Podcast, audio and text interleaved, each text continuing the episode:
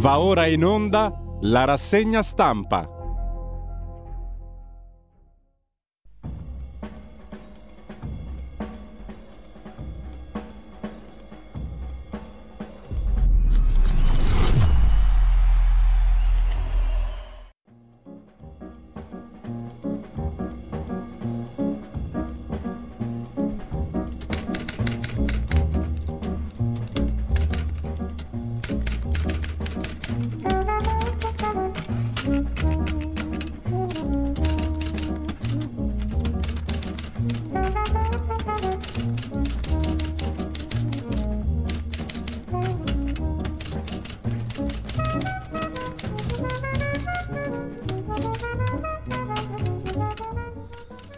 Cordiale buongiorno a tutte le ascoltatrici e a tutti gli ascoltatori da Giulio Cainarca. Ben trovati all'appuntamento con la rassegna stampa. Venerdì 4 novembre sono le 7.31, sono 26 anni che questa rassegna stampa va in onda.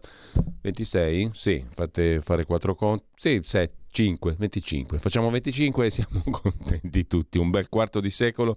La rassegna stampa più longeva dell'est Europa e anche dell'ovest in primissimo piano il nostro sito radiolibertà.net con tutti i bei pulsantini, tra cui uno al quale siamo molto affezionati, anche voi sostienici. Ne abbiamo bisogno perché così siamo molto liberi se sostengono questa radio le persone comuni. In ogni caso, finita la retorica, andiamo subito alla prima pagina dell'agenzia ANSA, sempre.it, in primo piano Giorgia Meloni e Roberta Mezzola, due donne dall'acconciatura, peraltro quasi simile, detto per inciso che è un particolare molto importante, von der Leyen è la terza donna in questione, a Meloni dice la tua visita è un forte segnale. Pranzo con Paolo Gentiloni, arriva un uomo, colloquio di un'ora con Mezzola, giusto appunto, la Presidente dell'Europarlamento, la quale ha detto siamo allineati sull'Ucraina e Giorgia Meloni è tosta, coraggiosa, determinata. Questo è il giudizio della Presidente del Parlamento europeo sul Premier italiana. Poi incontri con von der Leyen e Michel. La Premier, anzi il Premier italiana, dice soluzioni concrete sul gas prima possibile. Buona interlocuzione con l'Unione Europea, fa sapere il Premier italiana. Priorità è la difesa dei confini esterni, vogliamo un cambio di punto di vista, ha detto ancora Meloni, affrontati i temi PNRR, caro gas, migranti, eccetera, eccetera. Soprattutto, eccetera. Cala la bolletta del gas, a ottobre giù del 19, no, del 12,9%. La famiglia tipo per i consumi riceverà una bolletta con una riduzione che sfiora il 13% rispetto al terzo trimestre del 22. Lo rende noto l'Agenzia per l'Energia, la ARERA, che fissa le tariffe. I consumatori parlano di stangata evitata, ma c'è chi avverte non abbassare la guardia, le bollette risaliranno, fare attenzione al risparmio e all'efficienza energetica. Tutto profuma di burla, costosa naturalmente per il popolo bue, ma insomma più o meno le cose stanno così. In Consiglio dei Ministri nota di aggiornamento al documento di economia e finanza pubblica e aggiustamento del deficit nel 2023 al 4,5% sul PIL, se vi può interessare, in base al quadro programmatico della NADEF che arriverà al Consiglio dei Ministri, la nota di aggiornamento, la NADEF, il PIL dovrebbe attestarsi nel 23 a più 0,6% e il debito netto al 4,5% dell'indebitamento netto al 4,5% del prodotto interno lordo. Nella manovra all'energia una somma non inferiore ai 15 miliardi è l'altra notizia, mentre il ministro Salvini propone più sanzioni per chi guida ubriaco. Sono stati 29 i morti nell'ultimo weekend. Decreto aiuti ter è saltata la sospensione delle multe per i non vaccinati. Tra gli emendamenti del governo non c'è la proposta che pure era stata annunciata. Non c'è più. La sospensione delle multe per i non vaccinati è scomparsa, poi vedremo qualche articolo in merito. La ministra Daniela, la, il ministra, boh, ormai si capisce più niente. Libero oggi titola in prima pagina Il Premier Italiana. Il col maschile, Premier Italiana al femminile. Ad ogni modo, mm, queste sono le questioni importanti eh, delle quali bisogna parlare tutti i giorni. Il lo la, igli le, ci dicevano da bambini, no? Alle. Il lo la, igli le.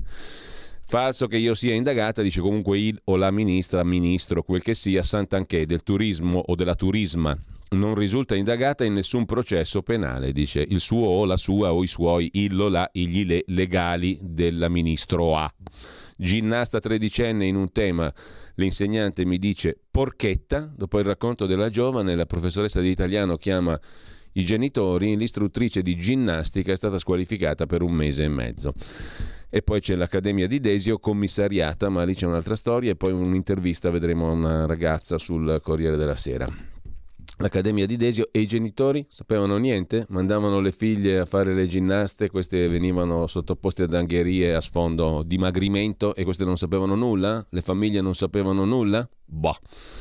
C'è da dubitare della sanità mentale di determinati genitori. Comunque, al di là di questo, misure anti-rave, il decreto arriva al Senato, è l'altra menata, perdonate il francese di questi giorni, prende il via l'iter parlamentare del primo decreto del governo che contiene appunto, tra l'altro, le misure anti-rave illegali, mentre non c'è nessuna prova di bomba sporca in tre centrali ucraine. Lo dice la IEA, l'Agenzia Atomica delle Nazioni Unite. Gli ispettori nucleari non hanno trovato prove di attività nucleari non dichiarate in tre centrali dell'Ucraina. E Zelensky sottolinea la cosa, siamo puliti. Il PD boccia la gentildonna Letizia Moratti, nodo alleanze con Calenda. Il PD dice no all'ipotesi di candidare Letizia Moratti in Lombardia. Calenda aggiunge è un profilo di qualità, questione di punti di vista, ma c'è il tema delle alleanze. Secondo il leader di Azione, l'intesa o si fa in tutte le regioni, con tutte le moratti disponibili, o non si fa, altrimenti non si danno certezze agli italiani, dice Calenda, e scusate se è poco. Allarme dei farmacisti, scarseggiano 3.000 farmaci, causa guerra, che va bene per tutto, e maggior utilizzo di alcuni medicinali per la Covid. Arriva la pioggia in Italia, allerta a maltempo in 18 regioni, rischio arancione su Lombardia, Friuli, attesi anche venti forti. E poi c'è un professore eroico che finalmente dà un pugno a un alunno cretino che lo deride, ma è sospeso lui purtroppo, il docente. Anche qui la famiglia promette di far causa al, al docente, avrebbe dovuto lodarlo per aver dato un pugno a un cretino di figlio. È accaduto il contrario, è accaduto durante una lezione in classe in una scuola superiore a Pontedera, Pisa, i genitori denunciano l'insegnante invece di premiarlo. Ministro Valditara, se c'è la regola del merito, dovrebbe premiare l'insegnante. Questo lo scrive anche Maurizio Crippa oggi in prima pagina sul foglio. Per me ha ragionissima, ha straragione. In un video le offese e la reazione del, del docente che ha sferrato un pugno, alla, la, tra l'altro un pugno non, non mortale in primo luogo, non gli ha fatto per niente male a quel cretino lì e il cretino è rimasto tale, probabilmente, anzi verrà rinforzato dalle reazioni degli altri adulti al di fuori del professore. Il cretino ha un futuro in quanto cretino, mentre la veterinaria è morta schiacciata da un bovino durante una visita in Veneto, a Custozza, provincia di Verona. All'interno di un, allena- di un, allevamento, chiedo scusa, questo in prima pagina sull'ANSA, alla fine della prima pagina dell'ANSA il Marò, la torre che fa giustamente dal suo punto di vista causa allo Stato, chiede un maxi risarcimento, danni per essere stato rimandato in India e non ha tutti i torti. Salvini ironizza sul video di Barilla sull'alimentazione con gli insetti, ma questa è roba vecchia che abbiamo visto ieri. Andiamo subitaneamente a vedere le prime pagine dei quotidiani di oggi per come ce le fornisce la nostra edicola che in apertura ci propone il quotidiano di ispirazione cattolica a venire. Il Papa tacciano le armi e parli la pace. Crosetto intervistato, ammiro i pacifisti ma daremo ancora armi. La manifestazione di Roma, un popolo che reclama cessate il fuoco subito. E poi il titolo principale, in realtà del quotidiano cattolico, Meloni, tregua con l'Unione Europea. Tregua, come se fossimo in guerra costante. La Premier a confronto con Mezzola e von der Leyen. Non siamo marziani, difendiamo gli interessi nazionali, ha detto la Premier italiano, anzi il Premier italiana. Ma la Commissione e la Norvegia chiedono conto delle navi delle ONG bloccate con centinaia di naufraghi a bordo, perché l'Italia dovrebbe essere la destinazione finale di tutti i migranti aspiranti profughi dell'intero Mediterraneo. Non si è capito il perché, ma la Norvegia, la Germania, tutti questi stati chiedono che sia l'Italia ad accogliere il mondo che si affaccia sul Mediterraneo. Lasciamo con ciò la prima pagina di Avvenire, andiamo a vedere il Corriere della Sera, il glorioso Corriere della Sera, 1876 nacque in quel di Milano, Meloni, le richieste all'Europa è il titolo d'apertura, debutto della Premier a Bruxelles, questioni affrontate gas e confini, le priorità. La Commissione dice dovete salvare migranti, solo voi italici. Incontri con i vertici dell'Unione Europea li ho trovati disposti all'ascolto, ha detto Meloni, ci mancherebbe pure che non fossero disposti all'ascolto nei confronti di un paese che ha sempre contribuito all'Europa molto più di quel che ha ricevuto. Von der Leyen, la sua visita qui è un segnale forte. Insomma, la visita la fanno tutti. Che segnale forte è? Boh. Si intenderanno fra di loro, mentre sempre dalla prima pagina del Corriere della Sera, auto solo green dal 2035, un fondo per la transizione. Lo propone un altro esponente della Commissione europea, Breton, il commissario Breton l'intesa sulle auto green non cambia. E per forza hanno deciso loro, dal 2035 stop a benzina e diesel. Che succede dopo? Niente macchine. Si va a piedi in bicicletta, che fa bene alla salute, in bicicletta da Milano a Bruxelles, tanto per farsi un giro e vedere in faccia costoro. In primo piano ancora sul Corriere della Sera l'intervista a Nicola Zingaretti, dovrebbe essere ancora presidente della Regione Lazio, della giunta regionale laziale, il PD con 5 Stelle e Calenda o cediamo anche il Lazio. Facciamo l'alleanza con Conte e Calenda, se no la vediamo male qua, dice Zingaretti. Parla Virginia Raggi, ex sindaca di Roma per i 5 Stelle, non perdoneranno nulla a Giorgia perché donna, il premier italiana Faremo opposizione nell'interesse del paese e a Meloni nessuno sconto perché donna. Non perdoneranno e non perdoneremo nulla. Guerra, l'inverno porterà una pausa, in Ucraina lo prevede l'ammiraglio Cavo Dragone. Lotta cyber alla disinformazione, l'altro capitolo della sua intervista sul Corriere della Sera. Cavo Dragone, Giuseppe di nome, è il capo di Stato Maggiore della difesa italiana. Difficile ora con l'inverno alle porte una soluzione della guerra tra Russia e Ucraina sul campo, si spera in una soluzione negoziale. La minaccia nucleare poco realistica. L'importanza è quella della questione cibernetica, la cyberguerra, eccetera. Bollette a ottobre giù del 12,9%, cioè avevamo scherzato finora, e poi l'intervista alla quale vi accennavo prima a Ilaria Barsacchi una promessa della ginnastica ritmica italiana, a un certo punto a 16 anni decide di mollare tutto perché era arrivata a un punto di non ritorno. Pesava meno di 40 kg e, racconta la ragazza, dicevano che erano troppi, mi pesavano tutti i giorni, prendevo lassativi. E le famigliuole alle spalle? Niente? Ragazzine buttate là? Mm, e madre, padre, fratelli, sorelle, amici, zii, zie? Se non ci arrivano i genitori, una zia, uno zio, un nonno? Niente. Queste ragazzine qui dimagrivano, erano sottoposte ad angherie incredibili, dicono loro, e le famiglie assenti. Una meraviglia. Mentre lasciamo la prima pagina del Corriere della Sera con il caffè. Eh, lo vuoi evitare il caffè alle ore esattamente 7.43 della mattina? Assolutamente no. L'arciprete ci offre il caffè e noi fedeli tutti a trangugiarla. Giù la mask è oggi il titolo del caffè del Gramellini. Non ce l'ho con Elon Musk, ma con chi si ostina a considerarlo un mito perché commercia in sogni e futuro, mentre è solo l'ultimo travestimento dell'antico padrone delle ferriere, ci racconta il nostro arciprete, con una differenza sostanziale. Il padrone delle ferriere aveva il coraggio di presentarsi per quel che era e non come un benefattore dell'umanità. Musk ha appena comprato Twitter in nome della libertà, ma secondo il Financial Times sta per licenziare la metà dei dipendenti. Anche le altre decisioni che ha preso finora, come quella di spillare 8 dollari al mese di abbonamento premium agli utenti, ma se tu non c'hai voglia non ti iscrivi a Twitter, detto per inciso, quello non è che ti viene a casa tua a estorcerti 8 dollari, rientrano in una logica che sarà impeccabile, scrive l'arciprete sotto il profilo economico, ma che cozza in modo clamoroso con l'immagine romantica e innovativa che Musk continua a diffondere di se stesso e che ben più delle auto elettriche rappresenta la vera ragione per cui la finanza si è innamorata di lui, issandolo sul trono di uomo più ricco del pianeta. Musk non è l'unico incantatore di serpenti in circolazione, ci ammonisce Don Massimo Gramellini, ma il capofila di una ristretta schiera di oligarchi tecnologici che per avere sostituito la cravatta con la t-shirt e i bulloni con i microchip si atteggiano a cavalieri del progresso, del bene, offuscando per fascino e fama imprenditori molto più umani di loro, che hanno l'unico torto di trattare merci meno seducenti. I Musk si riempiono la bocca di futuro, ma ci sono giorni in cui penso che rappresentino il più bieco dei ritorni al passato. Questo è uno di quei giorni, conclude Massimo Gramellini, e il Corriere della Sera lo paga pure. Mm? Grazie Don Massimo. Andiamo dal Corriere della Sera alla prima pagina del Domani di Carlo De Benedetti, il quale sempre va lodato per l'Olivetti e non solo. Stefano Feltri è il suo direttore.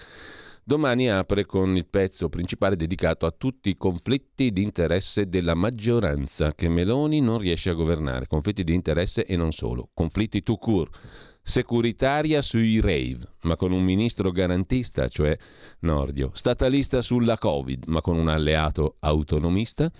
Draghiana in Unione Europea, ma con base sovranista. Insomma, questi qua come fanno a stare insieme? Purtroppamente per certuni secondo non pochi, staranno insieme e per non poco. Secondo altri invece per poco, come vedremo tra poco, scusate i giochi di parole. Il governo sta rivelando la sua natura autoritaria, secondo Nadia Urbinati, vabbè, un classico. E lasciamo con ciò, politologa, eccetera. Il Fatto Quotidiano apre la sua prima pagina con il merito, sta paroletta magica, e questi infamoni sono nell'ordine Meloni, Nordio, Salvini, Berlusca, legalizzano i concorsi truccati. Via l'abuso d'ufficio. Il ministro lo annuncerà il 22. Lecito favorire gli amici contro i meritevoli. Messa così è una mostruosità. È ovvio che sia così. Lo dice il fatto e se un fatto è il fatto, raccontato dal fatto, vuoi che non sia un fatto? Il fatto è fatto. Abolire l'abuso d'ufficio. Nordio legalizza i favori. Isolato, egli, il guardasigilli, che ora rilancia. Il 22 annuncerà a Lanci, che la chiede da tempo, la soppressione del reato dei sindaci, codice penale. Crimine spia, dietro cui spesso si nasconde la corruzione, l'articolo 323 del codice penale colpisce chi trucca i concorsi o spinge i raccomandati. Si è presentato come il governo che voleva il merito. Uno dei primi provvedimenti potrebbe essere depenalizzare i favoritismi dopo aver dovuto ingoiare il decreto sull'ergastolo ostativo e il pugno duro anti-rave, il ministro Nordio deve coprirsi sul lato garantismo. Perciò annuncerà la proposta del governo presto di abolire il reato di abuso d'ufficio. Lo spiegano due fonti di governo. Eh, ci ha avuto la soffiata giusta il fatto quotidiano che già sa oggi quello che il ministro Nordio dirà dopodomani. La data sarebbe cerchiata in rosso, il 22 novembre, un po' più in là di dopodomani, ma insomma il vaticinio del fatto quotidiano è di oggi. Il fatto avverrà il 22 novembre, il fatto annuncia un fatto futuro. Il fatto futuro avverrà il 22 novembre quando il guardasigilli parteciperà all'Assemblea nazionale dell'Associazione nazionale dei comuni a Bergamo. Sono i sindaci a chiedere di eliminare il delitto previsto dall'articolo 323 del codice penale per la paura della firma, l'abuso d'ufficio, amministratori e tecnici spesso paralizzati. Il fatto ha avuto uno sgubbone, un anticipo di quelli da sgub. Il 22 Nordio proporrà l'abolizione dell'abuso d'ufficio e questi ci fanno il titolo a tutta pagina di oggi sono fonti sicure quelle del Fatto Quotidiano, non è il fegato del vitello o il fondo del caffè letto dalla ruspice o dall'indovino. Sono fonti sicure. In dieci anni di tagli alla sanità, scrive ancora il Fatto in prima pagina, la mortalità nei pronto soccorso è cresciuta del 100%. Questo è un numero che poi approfondiremo meglio. L'articolo è nelle pagine interne, ma fa frase di prima pagina. Dieci anni di tagli alla sanità, mortalità nei pronto soccorso cresciuta del 100%, cioè raddoppiata in dieci anni. Causa principale, l'attesa. Almeno su questo i medici non vaccinati non c'entrano, scrive il fatto. In primo piano domani a Roma parla Riccardi, comunità di Sant'Egidio, da Macron a Jinping, tutti uniti, manifestazione per la pace, poi Meloni debutta nell'Europa, in Unione Europea, nel segno del draghismo, scrive il Fatto Quotidiano. Manovra finanziaria verranno rivisti il bonus 110% e il reddito di cittadinanza, 30 miliardi a debito. Nel frattempo, sulle stragi del 93 sono sparite le carte su Berlusconi e Dell'Utri. Vuoi vedere che mm, Berlusconi e Dell'Utri c'entravano molto con le stragi del 93? La famosa attrice Michaela Ramazzotti dice che in Caravaggio il film, mi pare che ci sia un film in giro, ho recitato la poesia per tutte le puttane, così in prima pagina sul Fatto Quotidiano, la qualcosa diciamo ci rasserena non poco. E a proposito invece di politica, Moratti, mai più senza, Marco Travaglio, l'autore dell'articolo. Con tutti i guai che abbiamo, scrive il direttore del Fatto Quotidiano, mancava solo l'esigenza di collocare da qualche parte Letizia Moratti. Essendo la pensione, Moratti ha 72 anni suonati, potrebbe andare in pensione, che ne dite? L'unica opzione esclusa in partenza è no, la Moratti in pensione non ci vuole andare. Per motivi imperscrutabili, ogni volta che la signora si ritrova per qualche ora senza una poltrona, scrive il Travaglio, scatta la mobilitazione generale per trovargliene un'altra. Il problema pareva risolto quando lasciò Ubi Banca per planare in quota Forza Italia alla vicepresidenza della Lombardia con delega alla sanità. Ma purtroppo, dopo i noti disastri, se n'è andata perché tutto un botto è venuta meno il rapporto di fiducia con Fontana, che è un po' come dire o Telma è molto cambiato, non mi fido più. Quindi, per diritto divino e premio ai guai combinati da vicepresidente, le spetta come minimo la presidenza. Calenda e Renzi gliel'hanno garantita e molestano il PD, in teoria all'opposizione perché si accudi. Il mantra è quello riformista che ha distrutto la sinistra negli ultimi vent'anni. Non possiamo regalare la Moratti, dicono i Calenda Renzi, alla destra, che si batte facendo cose di destra. Il fatto che Moratti da San Patrignano alla presidenza RAI per il governo Berlusconi 1, dal Ministero dell'Università nel governo Berlusconi 2 alla sindacatura a Milano per Forza Italia sia sempre stata di destra, è un dettaglio trascurabile.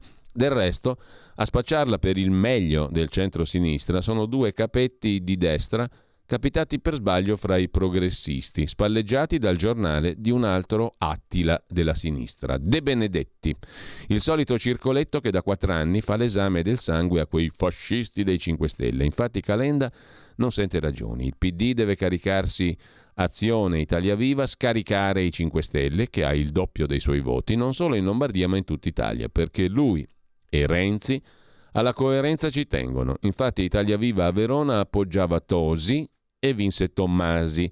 A Carrara sosteneva il centrodestra e vinse il centrosinistra. Azione a Lucca candidò Veronesi Junior che si alleò con la destra inclusa Casa Pound e la fece vincere. A Catanzaro per far perdere Fiorita sostenuto da PD e 5 Stelle Calenda stava con tal Talerico scartato dal centrodestra. Italia Viva con Donato candidato Lega Forza Italia Fratelli d'Italia vinse Fiorita. Resta da capire cosa abbia fatto questa signora Moratti per meritarsi tante attenzioni. A parte lottizzare la RAI, sgovernare università Milano e Lombardia. Però si chiama Letizia Maria Brichetto Arnaboldi, vedova del petroliere Gianmarco Moratti, discendente della contessa Beatrice Bice Arnaboldi Cazzaniga e del barone Paolo Airoldi di Robbiate.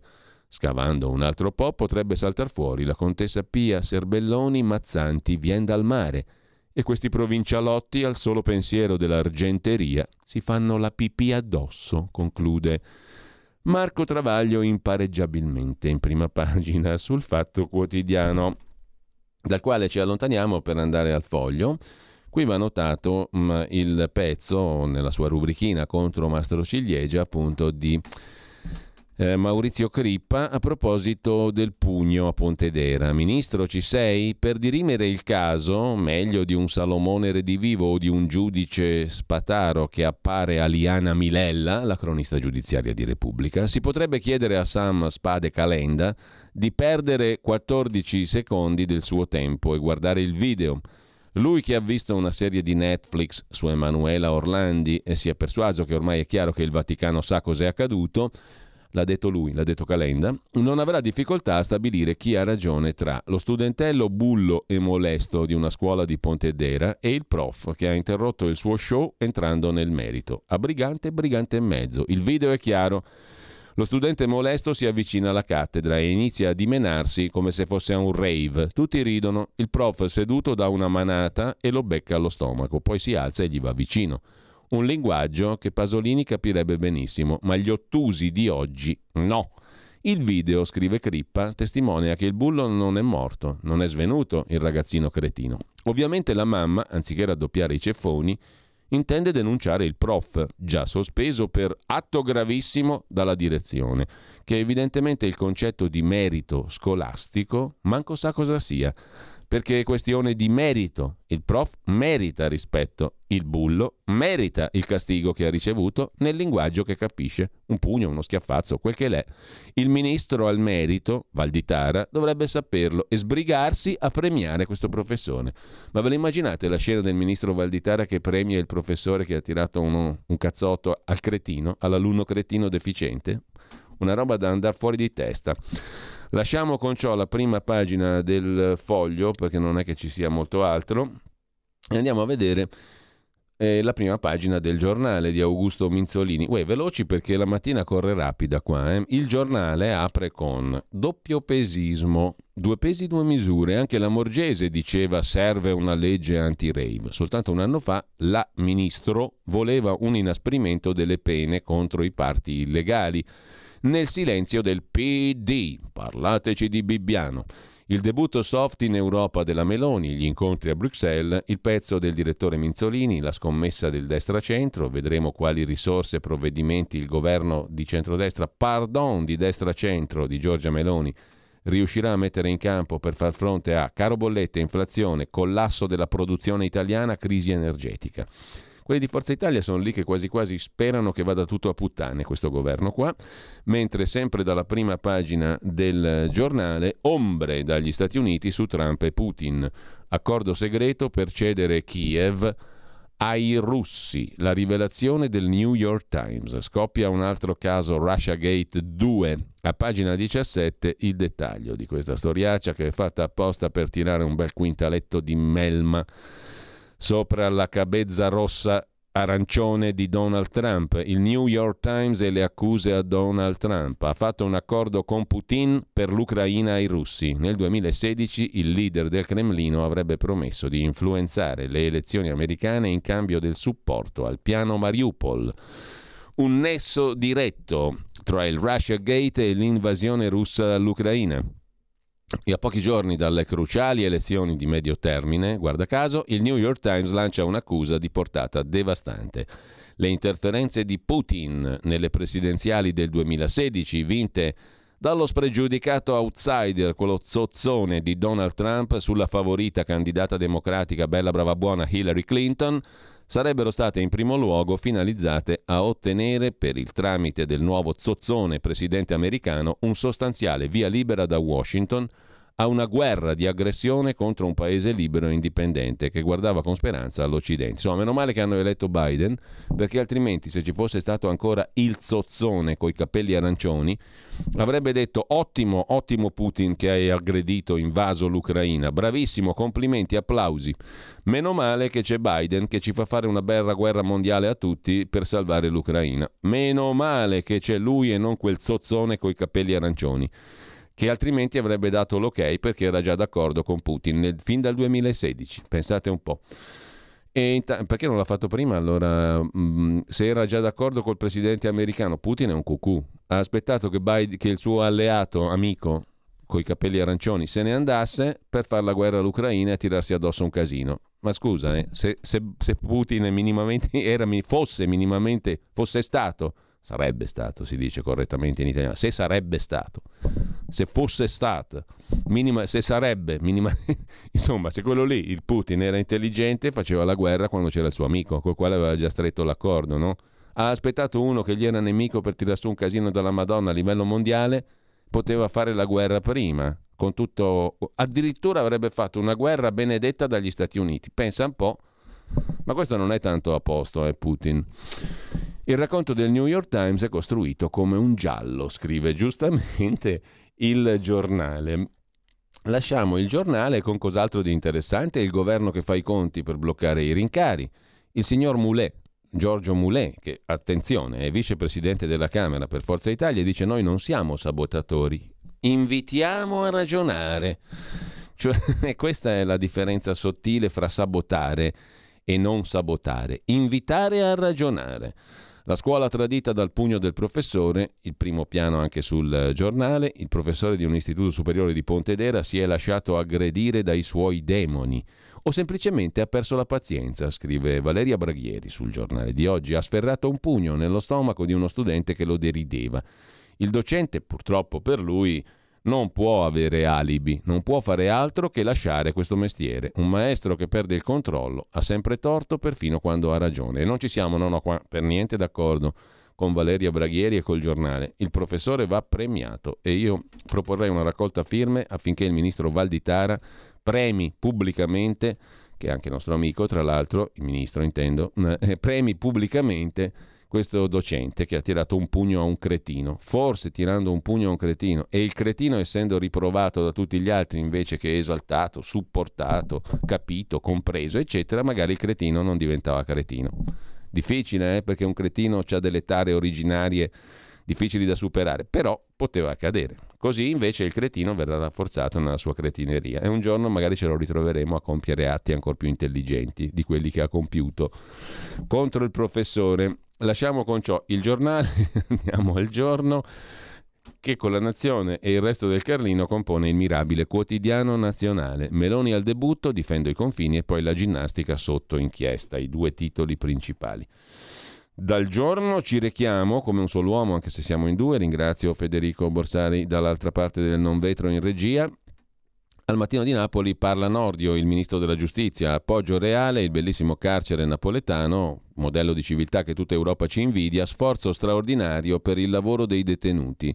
Basta pregiudizi, dice il ministro Nordio, non solo criticità. In questi padiglioni c'è tanta professionalità, meglio non finirci dentro comunque. Eh? Una realtà complessa, ricca di criticità ma anche di risorse. Ma poi scusatemi una cosa, ma Com'è che la Costituzione dice che il carcere deve provvedere alla rieducazione del detenuto, essere un luogo di miglioramento? E poi abbiamo delle carceri che se ci vai dentro da pulito sono un orrore, che te lo ricordi per tutta la vita. E purtroppo ci va dentro molta gente da pulita, da innocente. Due, se sei colpevole diventi una bestia quattro volte quella che eri prima uscendo da lì. Com'è che possiamo tollerare una cosa di questo tipo? Non dico il carcere della Norvegia dove hanno Breivik, ve lo ricordate, quello che ha fatto fuori 70 persone, eh, strage diciamo perché era un, fa- che fascistone, quello era più che fascista, un nazistone, un nazista vero che ha fatto fuori ragazzi del Partito Socialdemocratico nell'isola di Utoia quello sta in un carcere che è un residence svizzero, diciamo, in confronto ai nostri. Non dico quello, non lo so, forse però è più giusto quello, adesso mettiamoci un problema, che non invece le mostruosità alle quali siamo abituati noi. Il ministro della giustizia Nordio, nella sua prima tappa a Napoli, da guardasigilli, ha visitato per quasi due ore il carcere di Poggio Reale. Al di là della criticità e della negatività connesse alla carenza di struttura, di personale e di risorse, ha detto Nordio, ho trovato qui una straordinaria attivazione del lavoro. Ho visitato la pizzeria, la falegnameria, ma anche una serie di strutture dove i detenuti lavorano. Niente quanto il lavoro fa superare ozio e disperazione. Se lo abbiamo fatto vedere a Nordio. Gli è dato la ripulita per la visita del ministro. Il capo dei PM di Aversa invece si è incazzato e sbagliato accusarci per le assoluzioni, noi produttivi e scrupolosi. Ad Aversa, nel Tribunale di Napoli Nord, ci sono pubblici ministeri preparati e scrupolosi, anche questi tutta Europa ce li invidia. È sbagliato criticarci per le assoluzioni che si registrano nei processi, dice Maria Antonietta Troncone, procuratore della Repubblica di Napoli Nord. Mentre lasciamo la prima pagina del mattino, andiamo rapidamente a vedere anche il messaggero che tuttavia non, una, mm, non, non è disponibile nella nostra edicola, lo vediamo al volo, così Solo la prima pagina, il messaggero mette in primo piano la questione del super bonus che scenderà al 90% anche per le villette um, e poi eh, la questione dei confini da difendere in Unione Europea. Il tempo di Roma, Euroblef sui migranti è il titolo d'apertura. Un portavoce della Commissione svela i dati ufficiali sui ricollocamenti degli aspiranti profughi. In Italia ne sono arrivati 44.600 errotti, gli Stati membri in tre mesi ne hanno accolti 112, cioè 44.616 sono arrivati in Italia. Gli Stati membri ne hanno accolti 112. Fate voi le proporzioni. Meloni va a Bruxelles e dice ho trovato disponibilità per una soluzione, sembra una barzelletta a sto punto. Blef dell'Europa svelato sui ricollocamenti dei migranti. Una portavoce della Commissione ieri ha dato i risultati del meccanismo di solidarietà volontario. Qui si misura la volontà degli altri stati e la misura è implacabilmente chiara. Tra agosto e ottobre di quest'anno dall'Italia sono partiti 38 profughi verso la Francia, 74 verso la Germania, 112 in tre mesi a fronte di 44.616 migranti sbarcati in Italia nello stesso periodo. Il Premier Meloni ha affrontato il tema ieri e ha ottenuto disponibilità per una soluzione. Gli hanno dato quella, sai, ricordate quelle pacche in testa che dava Benny Hill nelle sue comiche? Sì, sì, vai caro, viaggia, viaggia felice, che ti, ci pensiamo noi a renderti ancora più felice. Tanto la Roma, a proposito di felici, vince e va in paradiso. Stiamo parlando di calcio naturalmente e poi per famiglie e imprese ci sono 15 miliardi. E il governo nella Nadef metterà a disposizione questa cifra per tutti gli italiani e le italiane. Italiani, diceva Antonio Latrippa, ve lo ricordate, il candidato del Partito Nazionale della Restaurazione in una clip celeberrima nella quale si affacciava dal cesso di casa sua e i casigliani di tutto il palazzone in cui abitava italiani, faceva il comizio per farsi votare. Sorpresa in bolletta, il gas scende e poi Ama, che sarebbe l'azienda della spazzatura della capitale d'Italia, compra l'area a Santa Palomba. L'acquisto del terreno, Santa Palomba, scelto per realizzare il termovalorizzatore, parola magica di Roma, è ormai cosa fatta dal comune socio unico di Ama SPA per volere del sindaco Roberto Gualtieri è arrivato il via libera definitivo un aggettivo che in Italia è un po' esagerato, definitivo, all'acquisizione dell'area di 10 ettari per quasi 7 milioni e mezzo di euro.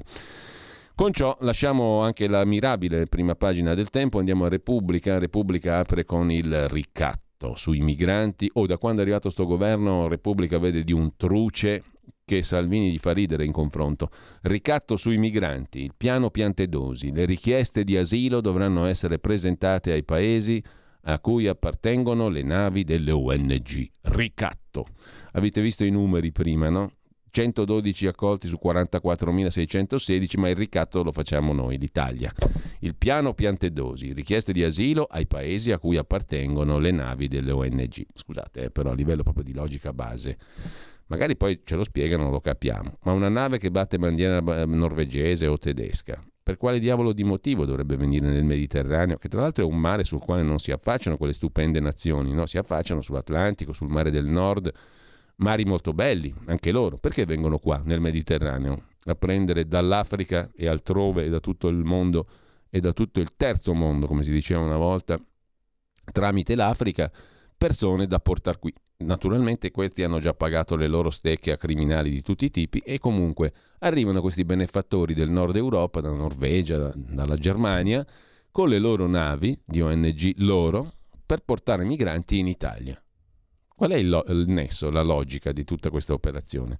Se qualcuno la spiega in maniera credibile, magari la capiamo anche noi bifolchi, di destra, diciamo così. Però se, se qualcuno la spiega in maniera credibile, perché il ricatto sarebbe il nostro? Cioè se uno dice, oh ma la nave è tua, tu la nave invece di farla navigare nei tuoi bellissimi mari del nord pieni di merluzzi, vieni qua nel Mediterraneo, prendi africani e li porti a casa mia. Tieniteli tu, diciamo, se vuoi, no? Mm, perché questo sarebbe un ricatto? Non l'ho capita, francamente. Multe per i Novax, retromarcia sul colpo di spugna. Scherzavamo, amici Novax, scherzavamo. La multa ve la pagate. In Parlamento sarà modificato anche il decreto anti-rave. Conviene un po' di umorismo, è venerdì ragazzi, ci si appropinqua a una fine settimana che deve essere di gioia, di felicità, di sorriso, di benessere. Che cazzo ce ne frega noi di tutte queste notizie? Scusate la parolaccia, ma venerdì si va a lavorare con i jeans, in molte aziende americane funziona così da tanti anni, si va con i jeans, si è più liberi, o no? Ma tiriamoci un po' su insieme, dai, che ne dite? Intanto, in prima pagina su Repubblica, il ricatto sui migranti, che è una roba turpe cupa, per alleggerire la questione, allarme dell'UNESCO, un terzo dei ghiacciai sparirà nel 2050. E eh, chi se ne frega, nel 2050 siamo belle che morti. Mentre sempre dalla prima pagina di Repubblica Attentato al comizio in Pakistan resta ferito l'ex primo ministro Imran Khan. E poi c'è la questione della ginnastica ritmica, le farfalle umiliate, commissariata alla scuola di Desio. Anche lì un discorsetto per i genitori, no, eh? La stampa di Torino, Unione Europea a Meloni. Salvate i migranti, dice l'Unione Europea a il Premier italiana. Il Premier italiana risponde: Non siamo marziani. Così scrive la stampa, che messa così sembra una pièce di Ionesco o di qualche altro autore del surrealismo teatrale novecentesco, ma comunque siamo lì, aspettando Godot. Oggi il CDM super bonus solo al 90% e no alla flat tax. Flat tax no. Debutto europeo per la Presidente del Consiglio. La tua presenza è un messaggio forte, hanno detto a Giorgia. Ursula e Roberta, cioè praticamente la Presidente della Commissione europea e la Presidente del Parlamento europeo. Però il titolo è bello. Unione Europea a Meloni, salvate i migranti. La Premier a Bruxelles risponde, non siamo marziani. Cioè nel senso che non è che veniamo da un altro modo, siamo, siamo fatti come voi, siamo compatibili, questo è il senso. Però mettere insieme le due cose interessanti. Vabbè, detto questo... Andiamo a vedere mh, mm, altro, in prima pagina sulla stampa, il caso a Torino chi è povero resterà al freddo. Il piano di contenimento nazionale per far fronte alla crisi energetica prevede l'accensione ritardata dei termosifoni e la limitazione a 13 ore del periodo giornaliero di riscaldamento. Pagina 21, la stampa affronta il tema dei poveri che a Torino vengono tenuti al freddo sono abituati, si potrebbe dire, quindi sono i soggetti migliori, mentre sempre dal primo piano della stampa di Torino Adesio chiude la scuola delle ginnaste umiliate, ma i genitori continuano a fare i genitori, e eh, Alessandra Ghisleri, sondaggio in prima pagina, vede l'ascesa di Giorgia Meloni inarrestabile, continua, la fiducia in lei oltre il 40%, il partito dovrebbe viaggiare addirittura eh, al 30% sostanzialmente. Giorgia Meloni è stata in Europa eh, e i suoi elettori la promuovono sia nel consenso verso il partito, 28,7%, più 2,7% rispetto alle elezioni del 25 settembre, sia nella fiducia personale, 40,6%. In questi giorni si è speso tempo sui luoghi comuni, le ideologie che riguardano Giorgia Meloni, ma è un momento magico per lei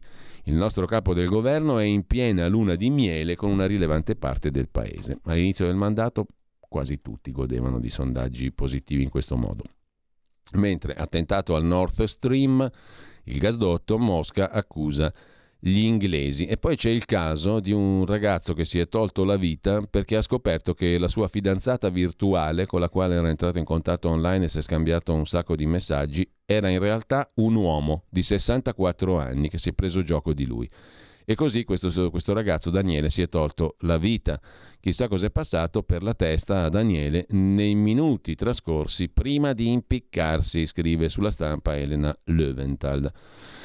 Lasciamo la prima pagina della stampa con il buongiorno di Mattia Feltri intitolato Buon appetito. Vediamo un po'.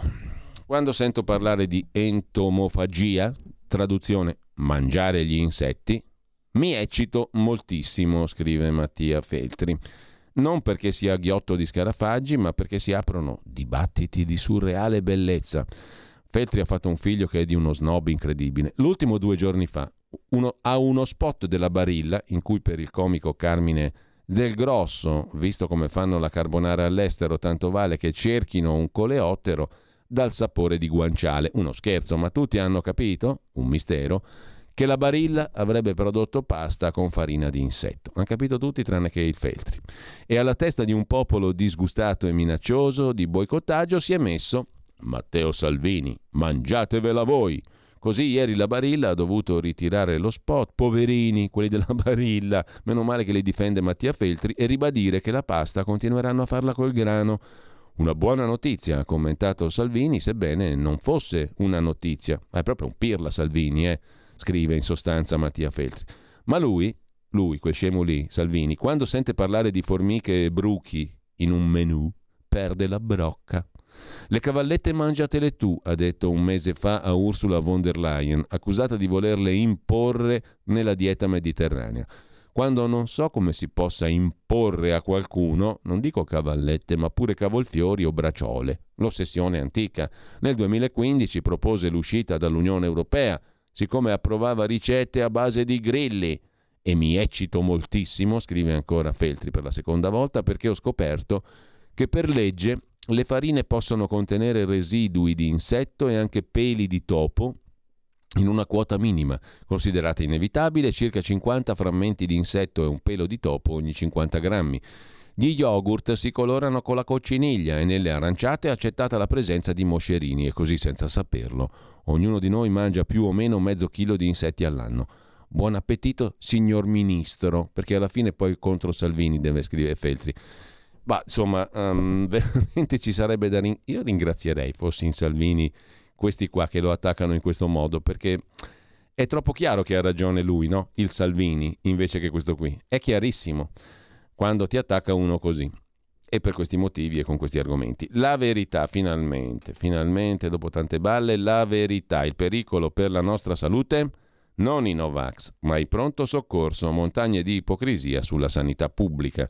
Chi fa finta di credere che i medici senza la tripla dose siano una minaccia per i pazienti non pronuncia verbo sul vero scandalo, i reparti di primo intervento in mano a cooperative che reclutano personale del tutto inadeguato, scrive la verità in prima pagina. Andiamo a vedere subito l'articolo d'apertura di Patrizia Floderreiter a pagina 3. Ma quali Novax rischiosi per i malati? I pericoli sono i pronto soccorso, scrive in primo, primissimo piano stamattina è appunto la, uh, la, verità, la verità di stamani, eh, che adesso andiamo a vedere un po' meglio a pagina 3, mentre gli esperti frignano per i renitenti al vaccino, nei reparti di primo intervento si trovano dottori forniti da cooperative senza competenze e impreparati alle emergenze, ma pagati fino a 12.000 euro al mese. L'altro articolo in tema, sotto la testatina L'era di Giorgia, è dedicato al ministro Schillaci, se ne occupa Francesco Borgonovo. Schillaci ora decida se stare dalla parte dei sanitari o con i fanatici che li umiliano. Continuano le proteste per il ritorno dei sospesi perché non vaccinati. Attacchi ideologici contro i quali però il ministro nicchia. Dovrebbe invece difendere le sue scelte oltre che la dignità umana, scrive Borgonovo. Eh, pagina 4, sempre sotto il, la testata L'era di Giorgia, gli esperti promuovono la svolta, tenere i divieti era antiscientifico e poi se smitizza il vaccino il bollettino è un falso. Il quotidiano domani ci rinfaccia bufale sui farmaci a mRNA. Ma poiché le cifre dell'Istituto Superiore di Sanità ci danno ragione, incolpa i Novax che nascondono il contagio. La protezione dai ricoveri non c'entra, chi discrimina i dottori reintegrati non li reputa fragili, bensì degli untori, scrive ancora la verità. Il decreto Rave voluto dal governo lo sognava anche la ministra Lamorgese e scrive il direttore quando la sinistra schifa una legge decide che si può e si deve violare. Zagrebelski invita alla ribellione davanti a provvedimenti non graditi e usa la Costituzione che non avrebbe bisogno di pusillanimi, scrive lui, per giustificare la disobbedienza consapevole, alla faccia dello Stato di diritto. L'Italia alle ONG chiede diteci chi trasportate, Meloni tiene il punto a Bruxelles, l'Europa non affronta il caro energia, scrive ancora la verità, è tutto sotto la testatina L'era di Giorgia e poi arriviamo alla pagina degli esteri con Stefano Graziosi. Per evitare il crollo al voto di mid-term, Biden chiama Obama a fargli da badante. I repubblicani volano nei sondaggi, così i democratici si affidano a Barack Obama, ma stavolta il trucco potrebbe non funzionare. Intanto Erdogan tiene sulle spine la Svezia. Sulla Nato decideremo nel 2023 l'entrata della Svezia nell'alleanza atlantica. E questi sono i temi principali della verità di oggi. Da segnalare anche l'intervista di Lorenzo Bertocchi al professor Franco Nembrini, bergamasco, riceverà stasera il premio internazionale Cultura cattolica. Seguendo le orme di Cristo, dice il professore, dopo qualsiasi inferno si possono rivedere le stelle. Don Giussani fu profetico. La liberazione avverrà soltanto attraverso la comunione. Gli ultracattolici, termine senza senso, è come domandare a uno se è innamorato o ultra innamorato. Se la verità viene utilizzata come un'arma si rischia di cadere nell'ideologia, dice Franco Nembrini, insegnante, divulgatore, vero educatore, scrive oggi La Verità. Dalla verità passiamo a Libero. Libero va lodato per il correttismo sessuo-politico e gender straordinario oggi in prima pagina. Vediamo se lo cogliete al volo. Buona la prima, titola Libero. Giorgia in Europa, Marziani in Italia. Il Premier accolta con tutti gli onori. Ci faremo valere. E la sinistra rosica. Il Premier accolta, scrive giustamente Libero. Vabbè, commenta il direttore Sallusti, la partenza tra rave party e Novax eh, è stata così così. Forse si poteva essere più accorti, non aprire il fianco subito ad attacchi strumentali su questioni marginali. Un nuovo governo di destra si sapeva sarebbe stato criticato anche se avesse raddoppiato le pensioni agli italiani e spalancato le porte agli immigrati. Erano da mettere nel conto. Ma venendo alla questione seria, c'è da registrare che Giorgia Meloni è stata accolta a Bruxelles dai vertici dell'Unione Europea al completo con gli onori e il rispetto che merita il Premier del nostro grande paese, cosa che vale e conta un po' più delle Saviano, dei Murgia e delle opinioni della compagnia cantante. Tutto a posto? Per niente. L'Italia è stata e sarà in conflitto perenne con gli altri paesi europei, ognuno tira la coperta dalla sua. L'altra sera il Sole 24 Ore non ha resistito, l'altra sera Lina Palmerini del Sole 24 Ore non ha resistito a dire la cosa più banale e qualunquista che si possa ascoltare in un bar di periferia. La Meloni va in Europa col cappello in mano.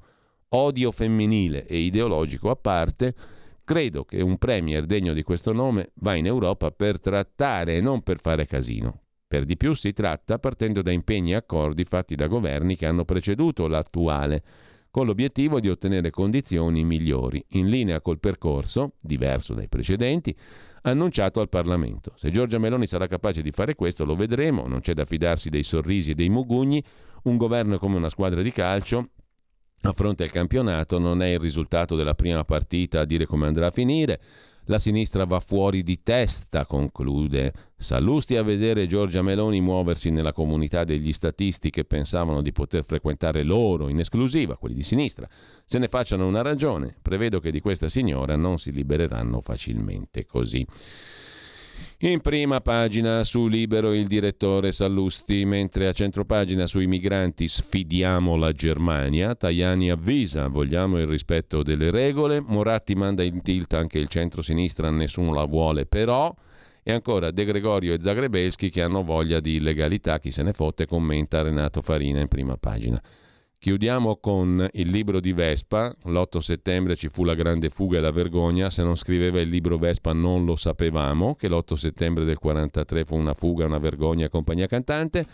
E infine, a proposito di cantanti, Maestro de che? L'appunto di Filippo Facci. Marco Castoldi, detto Morgan, è un personaggio del genere che D'Agostino definirebbe famoso per essere famoso già fidanzato di Selvaggia Lucarelli e di Asia Argento. Non ci sarebbe da occuparsene se non fosse che questo anonimo cantante ha insultato un collega a Sanremo e sparato cazzate di conseguenza.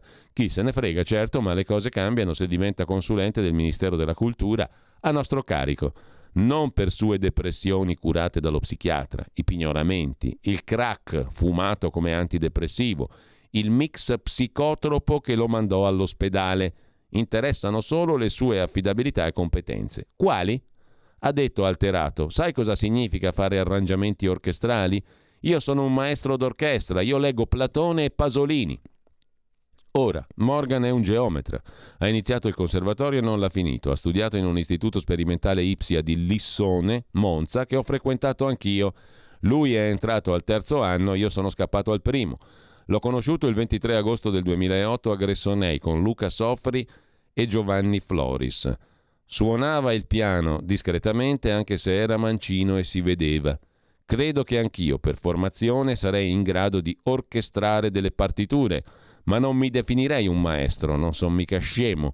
Comunque Morgan non lo vorrei al governo. È tutto, conclude Filippo Facci in prima pagina su Libero. Noi dove andiamo adesso a vedere che cosa? Andiamo a vedere la prima pagina del manifesto, lo sbarco in Europa e il titolo dedicato a Giorgia Meloni e poi Altra notizia tra quelle che non compaiono sulle altre prime pagine, in Iran fuoco sul corteo funebre. Fuoco su una commemorazione funebre per i 40 giorni dall'uccisione di un attivista.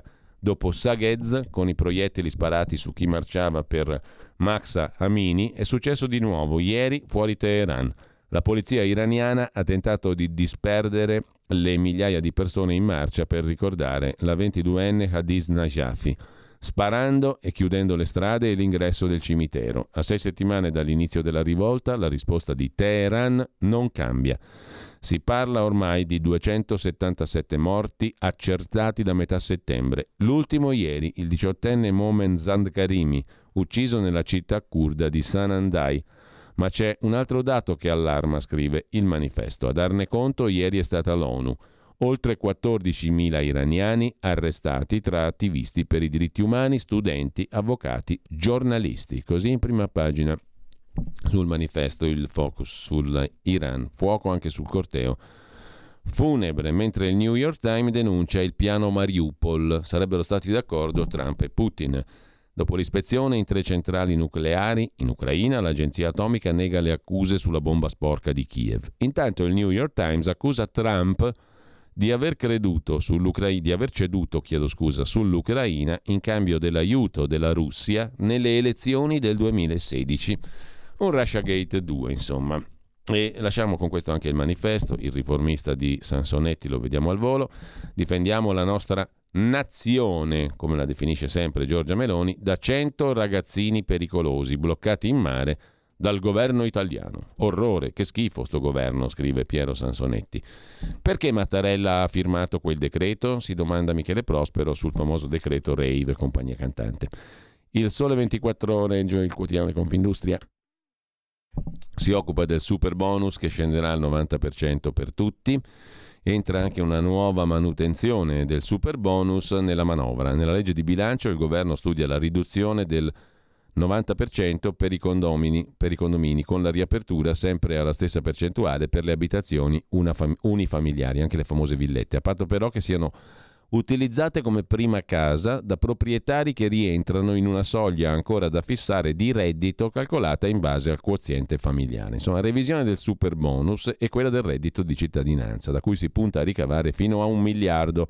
Sono passaggi chiave delle coperture della manovra in cui il capitolo principale sarà rappresentato da 21 miliardi di deficit aggiuntivo. Così la differenza fra entrate e uscite pagando gli interessi sarà al 4,5% del PIL per il 2023, interessi sul debito ovviamente. La mossa serve a utilizzare tutti i margini fiscali disponibili senza cancellare la riduzione del rapporto debito-PIL. Sul rialzo dei tassi, tempi e misura, divergenze nel Consiglio della Banca Centrale Europea, mentre è scontro in Europa sulle regole di riciclo degli imballaggi, movimenti ambientalisti per il riutilizzo, sistemi produttivi per il trattamento, scrive il 24 ore. Verità e affari di Belpietre Bechis, tariffe su fisso e mobile, stiamo parlando di telefoni, gli operatori parlano di rimodulazioni, ma sono veri e propri aumenti che toccheranno le nostre bollette del telefono. Inizia Fastweb, sale dopo anni l'unica bolletta che è sempre scesa grazie alla concorrenza nelle telecomunicazioni. Gli aumenti già partiti, ci sono quelli delle tariffe mobili di Fastweb, operatore virtuale, che ha annunciato però aumenti concreti di 2 euro al mese e secondo indiscrezioni da dicembre cresceranno anche le tariffe della telefonia fissa, cioè il main business della società che può contare su un buon numero di clienti affezionati. Iliad continua a garantire che non ci saranno aumenti per il mobile, ma nel fisso non è riuscita a mantenere i prezzi del lancio e ha fatto salire la sua offerta fino a 24,99 euro al mese, in linea con gli altri operatori. Così sulla questione delle bollette telefoniche apre eh, il quotidiano Verità e Affari. L'ultima prima pagina, Italia Oggi, Super Voluntary Disclosure è il titolo d'apertura. Oltre al rientro dei capitali, il governo sta studiando anche la regolarizzazione del contante. Una ulteriore breccia potrebbe essere aperta per la regolarizzazione delle criptovalute, scrive l'Italia Oggi. In primo piano anche da Danimarca, lo vedremo dopo, la sinistra del governo manda i migranti in Ruanda e affitta prigioni in Kosovo per chi delinque. Nella civilissima Danimarca. Letta ha azzoppato Bonaccini, congresso a marzo e primarie per cercare di bloccarlo. L'irritazione di Bonaccini è palese. Chiudiamo col diritto e rovescio prima della pausa, ovvero il corsivo di prima pagina su Italia Oggi. Un tempo era facile orientare il popolo di sinistra, scrive il direttore Magnaschi. C'era l'unità, il quotidiano che ogni giorno dava la linea, i militanti la diffondevano. Su questa propensione Giovannino Guareschi ci aveva campato inventando una vignetta dal titolo Obbedienza pronta, cieca e assoluta. Ne ricordo una con dei compagni ripresi di spalle, a gambe larghe, lungo il ciglio di una strada mentre stava arrivando trafelato uno strillone con le tre narici, naturalmente il trinariciuto, che gridava Contrordine compagni, la frase sull'unità che diceva Scoglionatevi lungo la strada.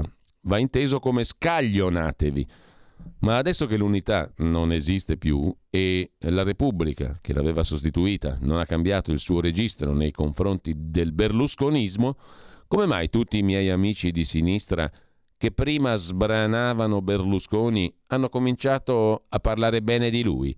Mi viene in aiuto, conclude Magnaschi, un neuroscienziato che mi dice che entrano in azione i neuroni specchio, scoperti presso i macachi, che diffondono automaticamente in un gruppo i convincimenti. Chissà se è vero, per me il rebus resta più che mai irrisolto.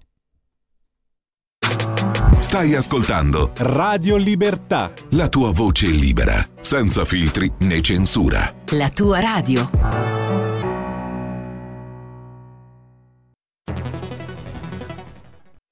C'è chi te la racconta sbagliata e chi te la racconta male. C'è chi te la racconta tagliata, chi te la racconta al contrario e chi non te la racconta affatto. QDS te la racconta giusta. Ogni giorno la tua terra, il suo presente, le sue attese, la sua volontà di rinascita.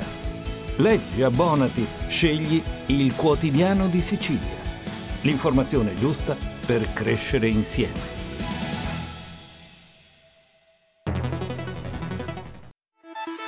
Stai ascoltando Radio Libertà, la tua voce libera, senza filtri né censure, la tua radio.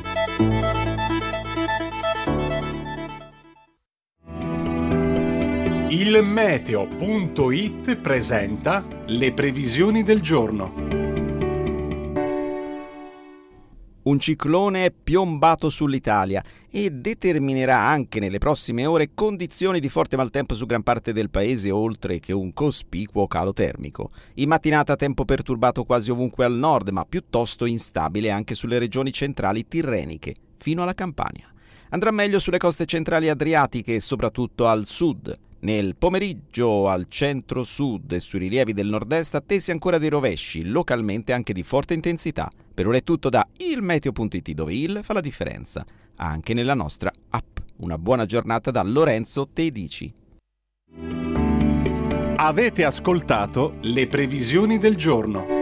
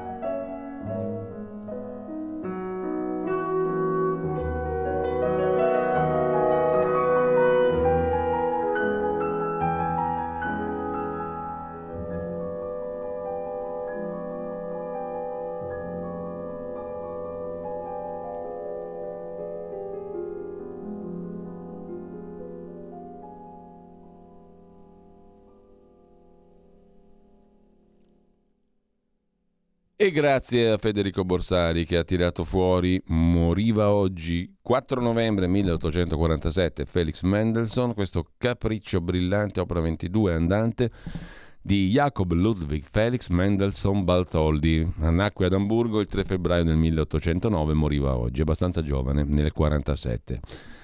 Mendelssohn non ha bisogno di presentazioni, è stato schiacciato un po' dai tanti grandi di quell'epoca lì, però è a sua volta un musicista meraviglioso e non vorremmo qui citare Filippo Facci e fare delle classifiche su chi è musicista, chi è maestro, chi è orchestra- orchestratore e chi no. In ogni caso, per non saper né leggere né scrivere, noi vediamo cosa succede qui nella nostra Repubblica di Radio Libertà.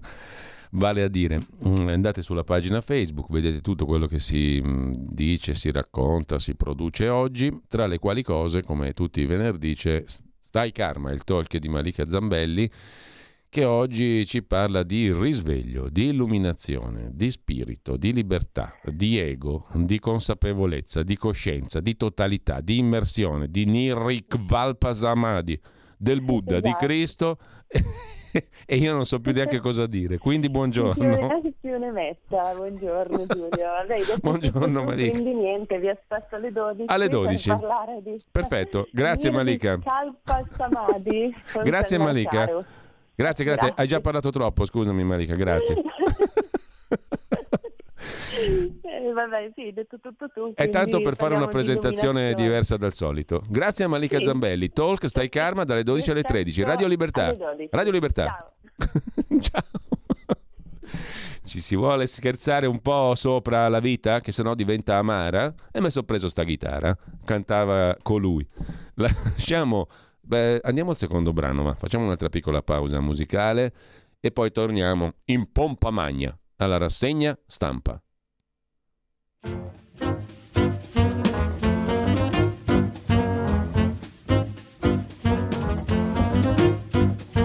Heaven, I'm in heaven, and my heart beats so that I can hardly speak. And I seem to find the happiness I seek when we're out together dancing cheek to cheek.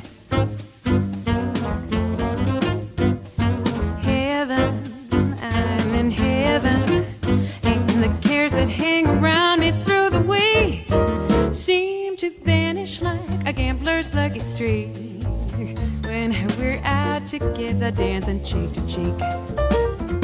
Oh, I love to climb a mountain and to reach the highest peak, but it wouldn't thrill me half as much as dancing cheek to cheek. Oh, I'd love to go out fishing in a river or a creek, but it wouldn't thrill me half as much as dancing cheek to cheek. Dance with me, I want my arms about you the charms about you will carry me through to heaven. I'm in heaven, and my heart beats so that I can hardly speak. And I seem to find the happiness I seek Together, dancing cheek to cheek, to a cheek, to a cheek, to a cheek.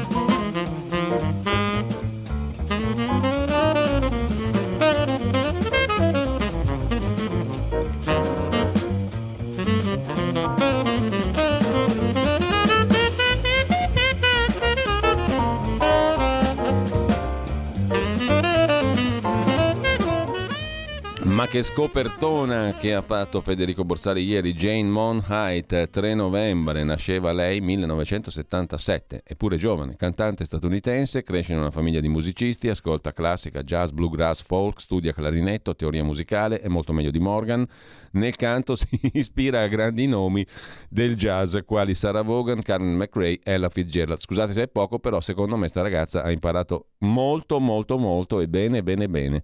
Jane Monheit, Chick to Chick. Che meraviglia, che roba bella che abbiamo ascoltato. Andiamo, con, andiamo a questo punto a vedere anche altre eh, notizie, storie, questioni, opinioni, fatti, fatterelli, fattacci, commenti. Cos'è che era, dove eravamo rimasti? Eravamo rimasti che abbiamo visto diritto e rovescio, la rubrica di primo piano di Italia Oggi. Andiamo a vedere un po' cosa ci offre Il tutto, cosa ci offre il tutto? No, prima del tutto dobbiamo andare a vedere, quindi un attimo soltanto perché dobbiamo riaprirlo, caricarlo, vederlo in tutta la sua possanza, il quotidiano di Sicilia, dei nostri amici del quotidiano di Sicilia che oggi aprono la loro bella prima pagina con il Veneto. Cosa c'entra il Veneto? C'entra come? E come? Perché apre così il quotidiano di Sicilia facendo un bel paragone. Sul turismo, il Veneto vale 5 volte la Sicilia, surclassata da 70 milioni di pernottamenti. Si parla con soddisfazione delle proiezioni turistiche 2022, ma il quadro della Sicilia è desolante, scrive il quotidiano di Sicilia in prima pagina. A pagina 2 abbiamo il caro energia, anche la Sicilia scende in piazza. A pagina 3 la sanità, pronto soccorso 118, mancano 17.000 sanitari in Italia e nel giro di 10 anni l'indice di mortalità al pronto soccorso è cresciuto del 100% a causa del mancato ricovero. Medici e infermieri in piazza il 17 novembre. Bisogna intervenire in tempi brevi e con decisione, dicono gli operatori del settore sanitario. Ma poi c'è il bel pezzo, veramente bello come inchiesta, a parte che c'è la pubblicità nostra di Radio Libertà, pagina 6, e a pagina 7 c'è il bel pezzo sul turismo. Il Veneto vale 5 volte la Sicilia, surclassata da 70 milioni di pernottamenti.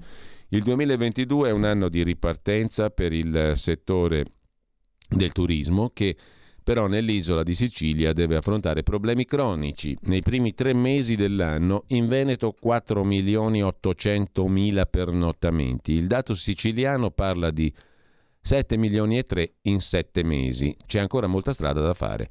Con la pandemia ormai alle spalle, la regione Sicilia dovrà mettere in campo strategie mirate per superare difficoltà che negli anni si sono cristallizzate, scrive il quotidiano siciliano. Che noi lasciamo per andare appunto a vedere anche un attimo solo, eh, ci torniamo sopra, gli, aff- gli articoli principali di oggi. Intanto dall'agenzia AGI le parole di Tajani, ministro degli esteri a Berlino, le navi delle ONG rispettino le regole, dice Tajani che vede la collega Baerbock, la ministra degli esteri tedesca. L'Unione Europea però afferma che salvare le vite è un obbligo morale e legale.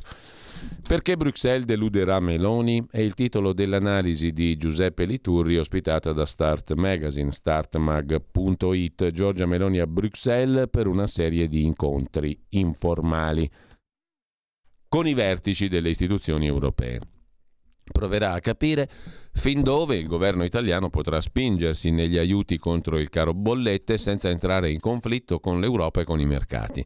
Da questi colloqui forse dipenderanno le risorse disponibili per gli ultimi mesi dell'anno e il livello deficit PIL programmatico per il 2023. Dalla Germania il ministro delle Finanze Lindener ha affidato al Financial Times l'elenco di ciò che si potrà e non si potrà fare. Lindner ha chiuso le vie d'uscita a una politica di bilancio più espansiva del governo italiano.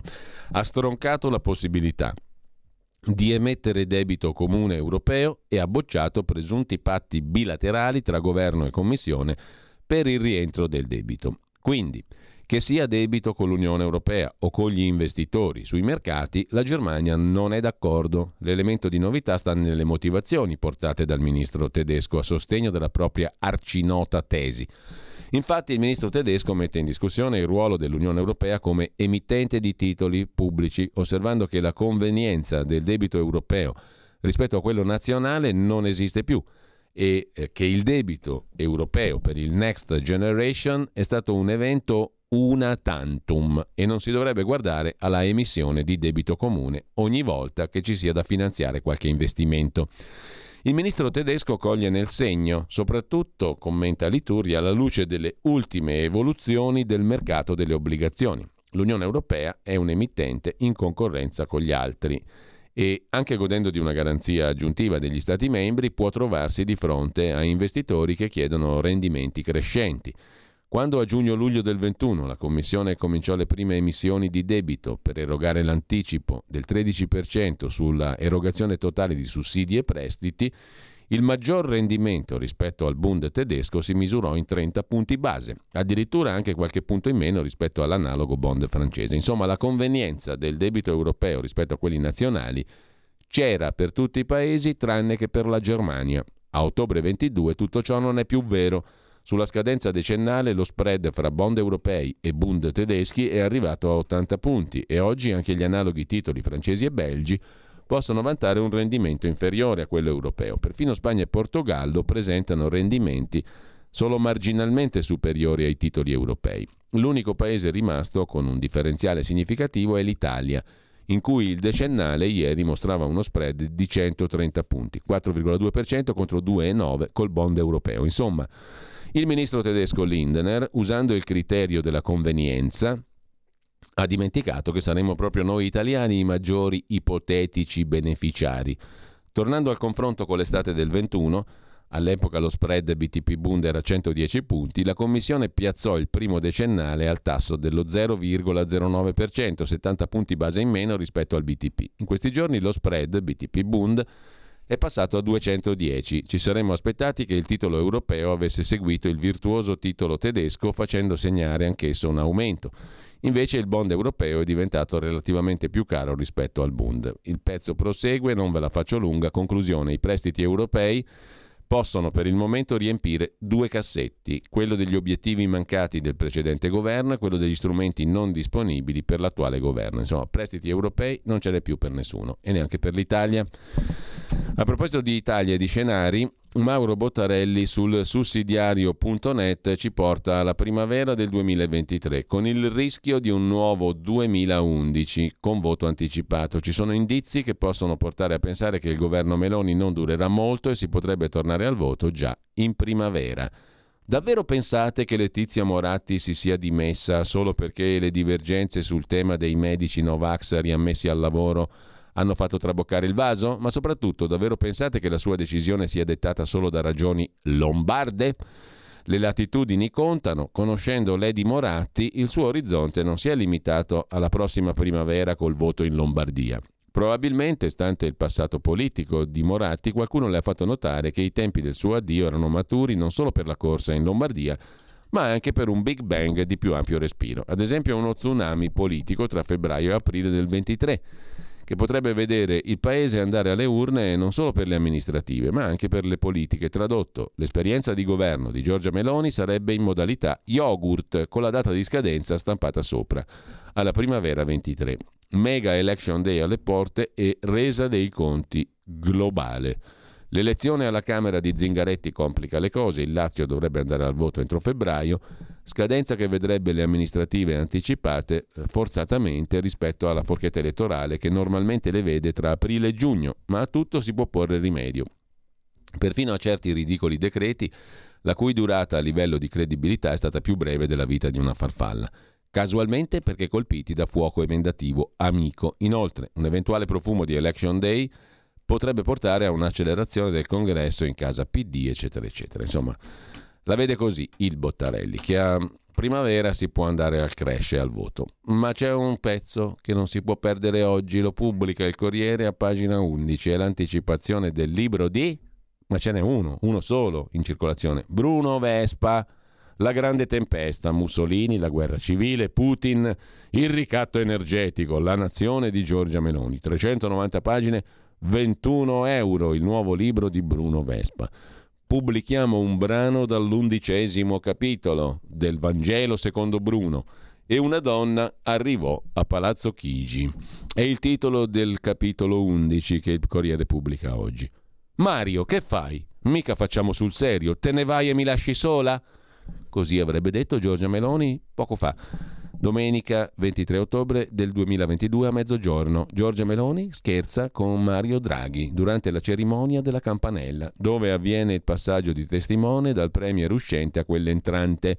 Al termine Draghi scende nel cortile di Palazzo Chigi per ricevere gli onori militari e la Meloni, scrive il Vespa, resta sola nello studio presidenziale con le due amiche collaboratrici di sempre, l'assistente Patrizia Scurti e la portavoce Giovanna Ianniello.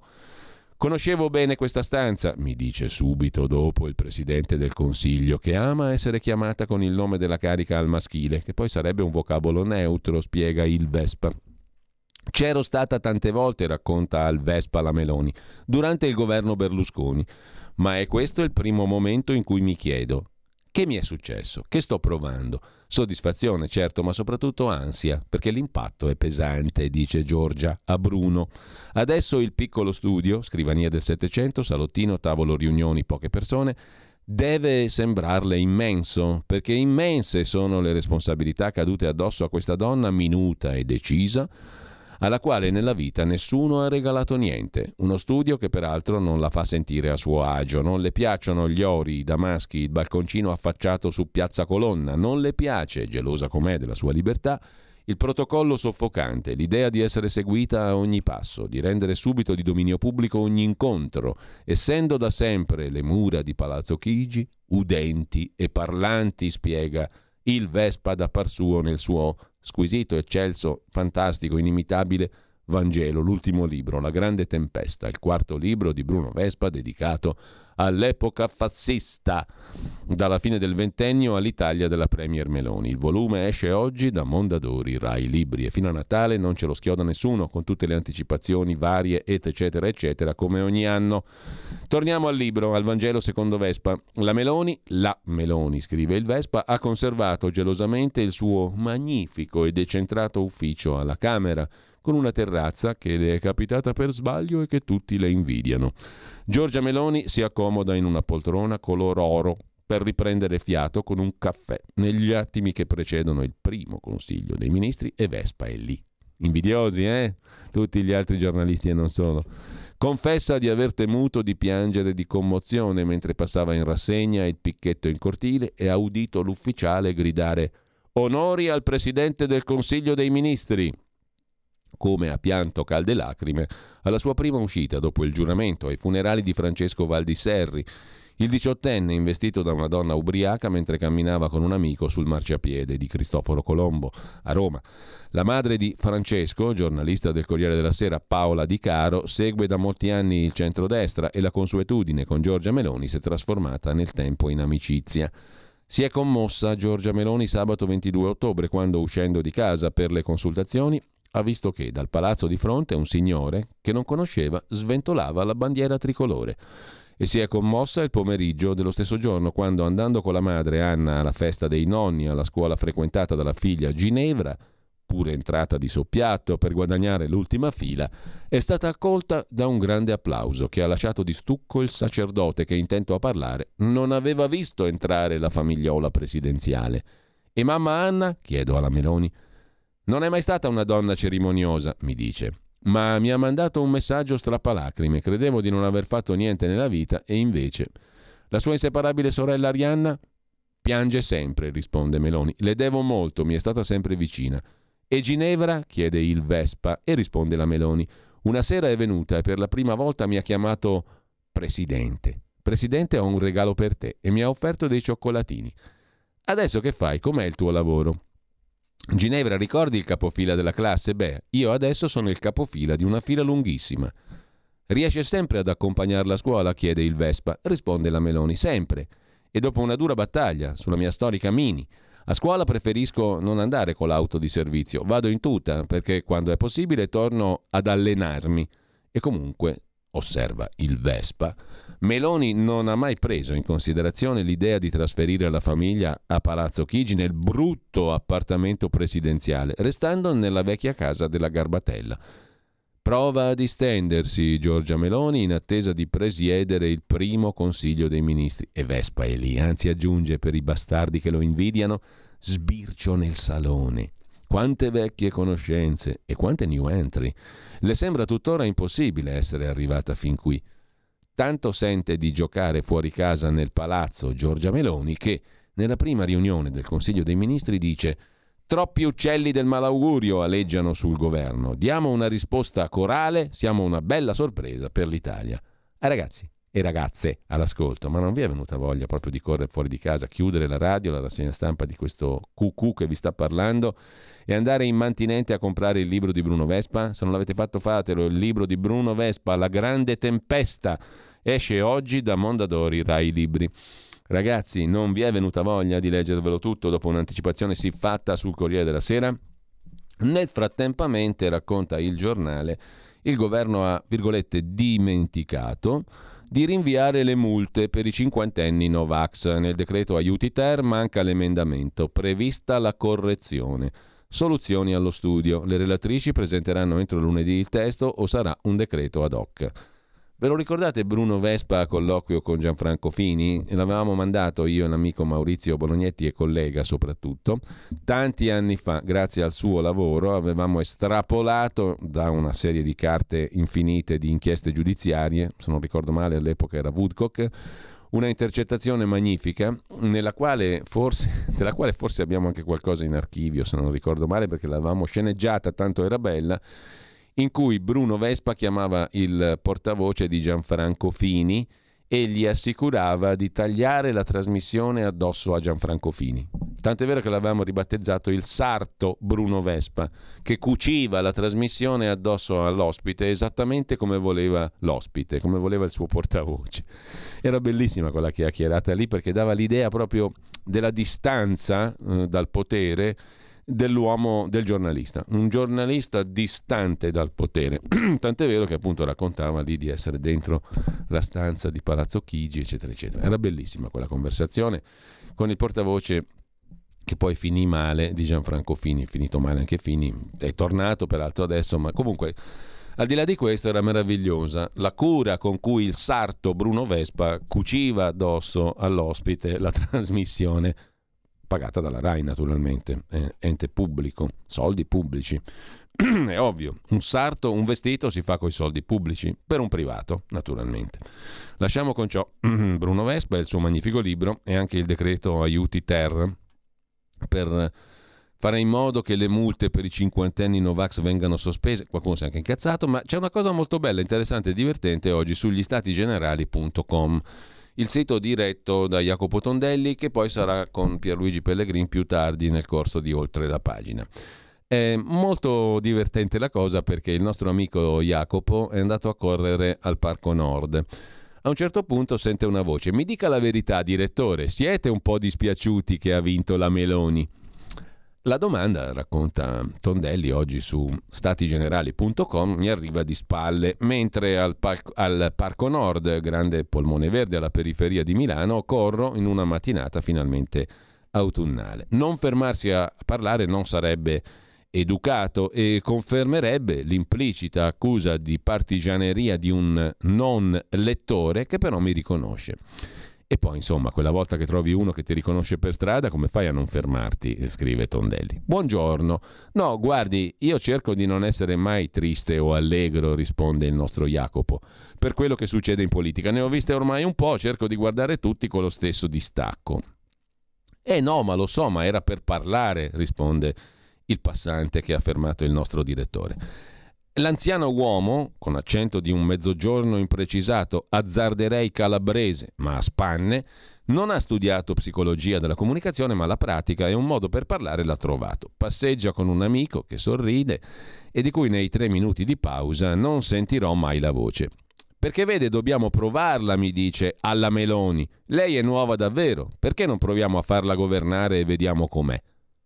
Facciamo una scommessa, risponde il nostro Jacopo, il direttore di statigenerali.com. Lei tra un po' di tempo mi dirà di qualcun altro o di qualcun'altra che li dobbiamo provare e me lo dirà perché sarà deluso dalla Meloni. E lo so, risponde il passante incontrato al parco dal direttore. Ma sa perché? Perché non le faranno fare quello che vuole e che è giusto. Purtroppo in Italia va così. Se uno vince poi non lo lasciano mai governare. Però, ad esempio, questa cosa dei ravi rave party. È giusta, guardi che disastro a Modena. Ma lei, quanta gente conosce che va ai rave party? domanda il direttore. E quanta gente conosce che è stata disturbata direttamente o indirettamente da un rave? Voglio dire, le sembra davvero un problema così urgente proprio adesso? Io non conosco nessuno, risponde l'uomo, che ha avuto problemi con i ravi, ma non è giusto che si fanno delle cose nei capannoni abusati. E sa perché ci pensa così tanto? Anche adesso che siamo in mezzo al Parco Nord, chiede il direttore perché è una settimana che ai telegiornali si parla e quindi lei si è convinto che sia un problema così grande da diventare un suo problema. Non è vero, mi ricordo anche di quello dell'estate scorsa a Viterbo, che in effetti rispetto a Modena, per chi abita a nord di Milano, è un problema più serio e vicino. L'amico vicino a lui sta zitto, ma qui il suo sorriso sembra diventare una risata. Ci salutiamo sorridendo e mi allontano correndo. Comunque, quando la vedo in tv la ascolto sempre volentieri. Mi piace quello che dice, dice il passante. A proposito di psicologia della comunicazione, conclude il nostro direttore in questo pezzullo simpatichetto su statigenerali.com. Torniamo a Start Magazine perché c'è da segnalare un altro articolo sulla Sea-Watch 4. Che cos'è? È la nave dell'ONG tedesca SOS Humanity al centro delle polemiche fra Italia e Germania. Fatti e numeri. Il governo tedesco ha chiesto all'Italia di prestare soccorso ai migranti, tra questi 104 minori, non accompagnati ovviamente, che genitori lungimiranti e amorevoli hanno messo su sul barcone, salvati nel, e sono stati accolti amorevolmente da questi gentiluomini delle ONG, salvati nel mar Mediterraneo dalla nave Humanity 1. Salvati? È, la, è il verbo giusto? Siamo sicuri che il verbo giusto è salvati? L'imbarcazione attualmente si trova nei pressi del porto di Siracusa. La sollecitazione della Germania, prestare soccorso ai migranti, all'Italia naturalmente è rivolta la sollecitazione, arriva attraverso una nota inviata alla trasmissione, ma guarda un po', inviata alla trasmissione televisiva del da Milano, Il cavallo e la torre, su Rai 3. Guarda un po', una a caso, dopo che il nostro governo, lo scorso 23 ottobre, aveva chiesto alla Germania di farsi carico dei migranti salvati sulle navi delle ONG che battevano bandiera tedesca e norvegese. Per la Germania si legge nella nota inviata all'Italia, ma inviata all'Italia tramite la trasmissione Il cavallo e la torre di Marco da Milano su Rai 3. Capito? Per la Germania le organizzazioni civili impegnate nel salvataggio di migranti forniscono un importante contributo al salvataggio di vite umane nel Mediterraneo. Salvare persone in pericolo è la cosa più importante. Così la Germania, attraverso il giornalista indipendentissimo, anche lui, Marco da Milano. Il Viminale, invece, nei giorni scorsi ha inviato note verbali alle ambasciate degli stati di bandiera della nave Humanity 1 e Ocean Viking di Medici Senza Frontiere. Germania e Norvegia sono i due stati interessati, sostenendo che le condotte delle due navi, dice il nostro italico ministro dell'Interno, non sono in linea con lo spirito delle norme europee e italiane in materia di sicurezza e controllo sulle, delle frontiere e di contrasto all'immigrazione illegale. Secondo informazioni fornite da SOS Humanity e dall'altra nave Humanity One, hanno fatto sapere da Berlino ci sono 104 minori non accompagnati e molti di loro hanno bisogno di cure mediche.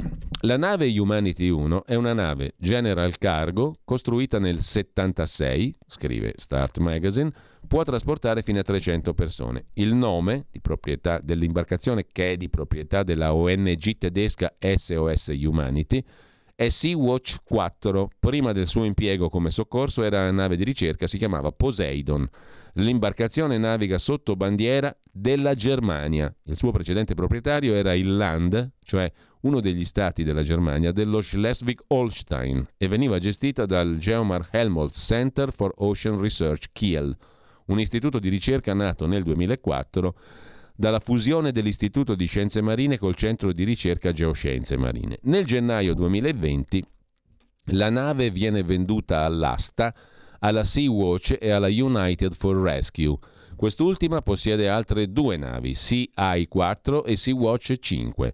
Le associazioni riescono anche ad acquistare la Sea-Watch 4 al prezzo di 1.300.000 euro, grazie a donazioni raccolte in una campagna Wir schicken ein Schiff. Humanity 1, una delle navi per soccorso meglio equipaggiate del Mediterraneo. Questa bella navetta qua che era ex pubblica, addirittura di uno Stato, era dello Schleswig-Holstein. Con i suoi 60 metri di lunghezza e 11 di larghezza, Humanity One è una delle navi di soccorso più grandi e meglio equipaggiate del Mediterraneo. Sulla nave, che è stata ristrutturata, è presente un'area protetta per donne e bambini e un'infermeria. Prima missione di salvataggio agosto 2020. La nave Sea-Watch 4 appartiene all'organizzazione di salvataggio in mare Sea-Watch e V, che la gestisce il 20 febbraio 2020, è stata battezzata col nuovo nome Sea-Watch 4, con l'aggiunta Powered by Unit for United for Rescue. La SOS Humanity ha inviato 11 richieste di accesso ai porti di Italia e Malta inascoltate È inaccettabile, contrario al diritto internazionale, lasciare i sopravvissuti bloccati in mare per oltre una settimana e prolungare le loro sofferenze, aveva detto Mirka Schaffer settimana scorsa, advocacy officer della ONG. La SOS Humanity è un'ONG nata fresca fresca nel gennaio del 22 come costola della tedesca SOS Mediterranee. L'associazione opera nel Mediterraneo dal 2015, quando apparteneva al network in qualità di SOS Mediterranee Deutschland. Fino al 2018 hanno utilizzato la nave Aquarius e poi la Ocean Viking.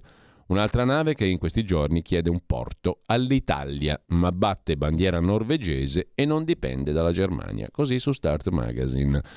L'articoletto sulla nave dell'ONG tedesca al centro delle polemiche fra Italia e Germania.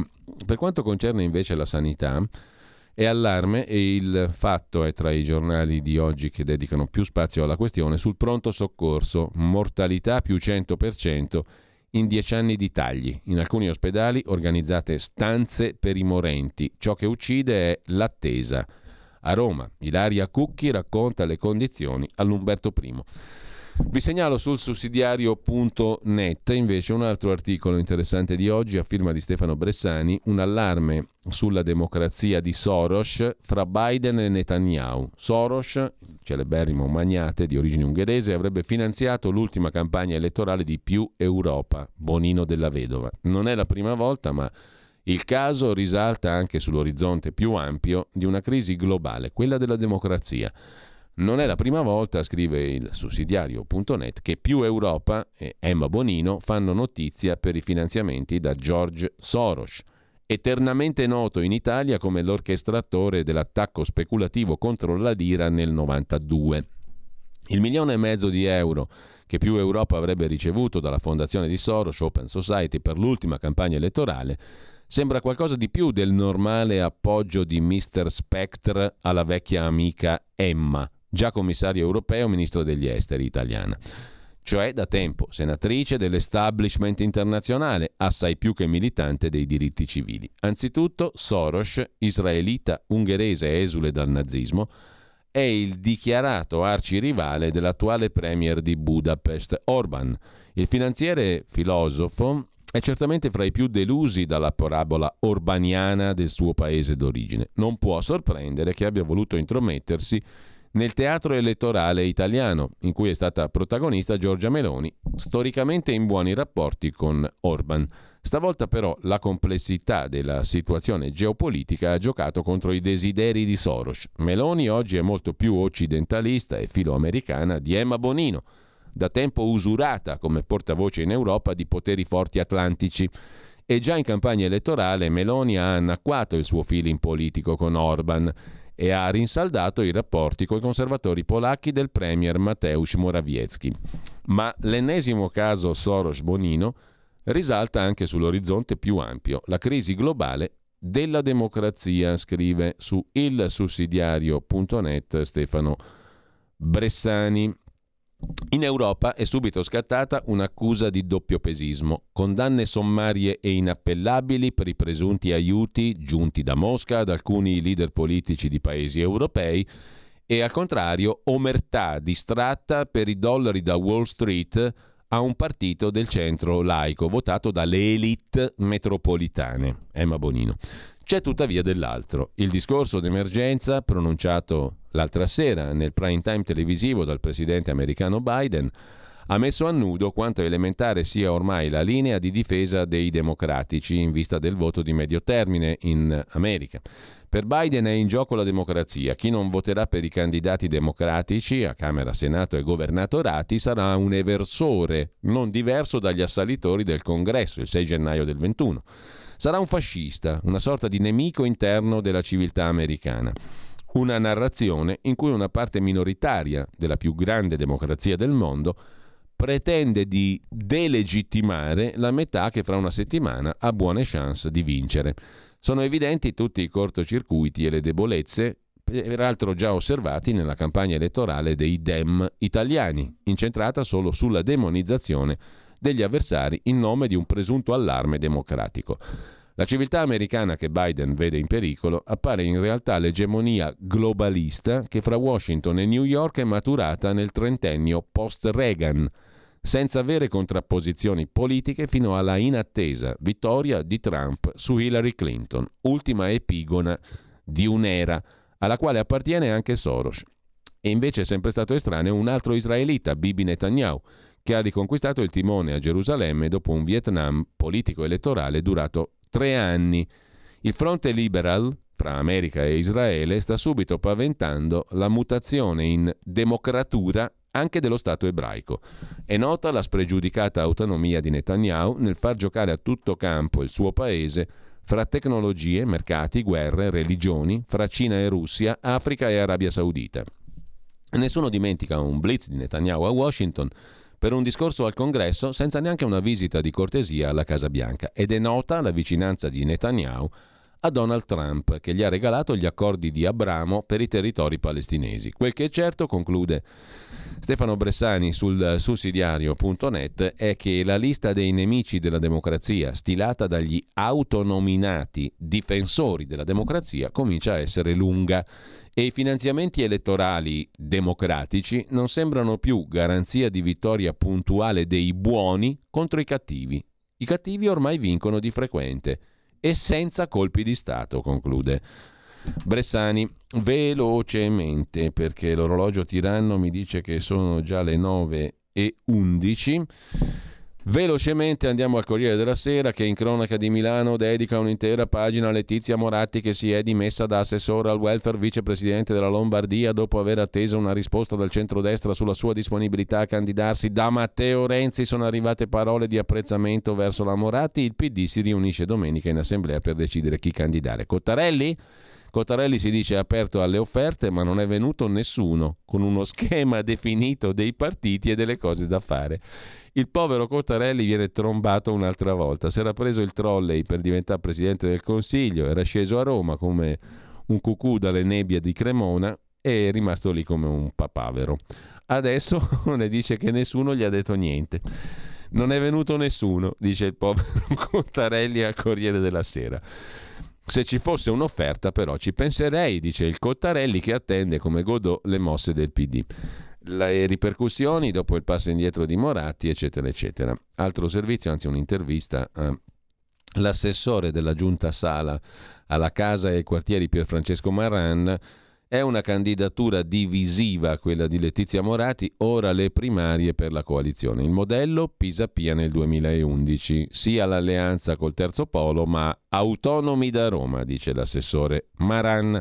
Dobbiamo puntare su una nuova generazione, altrimenti rischiamo una competizione tra candidati ultra settantenni e la Lombardia deve essere energia e innovazione. E su questo, permettete, io sono completamente d'accordo con l'assessore Maran 42enne, uno che la testa la sa far funzionare bene, è assessore della giunta Sala a Milano. Marta Fascina invece, qui andiamo sulla roba seria, finora abbiamo scherzato, andiamo a parlare di cose serie. Marta Fascina, la non moglie di Silvio Berlusconi, ha distrutto Forza Italia in campagna. Il gustoso pezzo è su domani e lo scrive Giulia Merlo. Dentro Forza Italia la tensione è, nor- è la norma. In Parlamento lo scontro è tra fedeli della Ronzulli e governisti di Tajani. Nei territori si combatte per spartirsi, è il bellissimo verbo che regola le leggi della politica, fondamentale, spartirsi. Questo me lo ricorderò sempre. Il compianto professor Miglio la raccontava così. La politica è fatta come quelle orde barbariche pre- preistoriche di uomini che si riunivano per cacciare. Una volta trovato l'animale, abbattutolo, fatta la preda, bisognava dividerla. Il capo politico era quello che riusciva a dividere la preda nella maniera migliore per tutto il gruppo. Nasce lì la politica, dal gruppo che va a caccia, prende qualcosa e la distribuisce fra gli adepti e i partecipanti del gruppo. Spartirsi è il verbo che usa anche oggi il domani, scusate il gioco di parole, per de- descrivere la situazione in Forza Italia, dove si combatte per spartirsi quel che resta dei pochi posti al sole disponibili. Così è successo in Campania, regione chiave per il partito, da sempre granaio elettorale di Berlusconi, nonché terra d'origine della sua compagna, la deputata 32enne Marta Fascina, che però è stata rieletta in un collegio plurinominale siciliano. Però bisogna controllare su Google dove è nata Marta Fascina, perché mi sembrava fosse calabrese, forse mi sbaglio io però. In ogni caso, nella regione, già lacerata dalla disputa per le candidature, a far esplodere la guerriglia interna è stata la nomina a sottosegretario alle infrastrutture di Tullio Ferrante, 33enne, che è andato al Ministero di Salvini, un posto determinante per i rapporti futuri.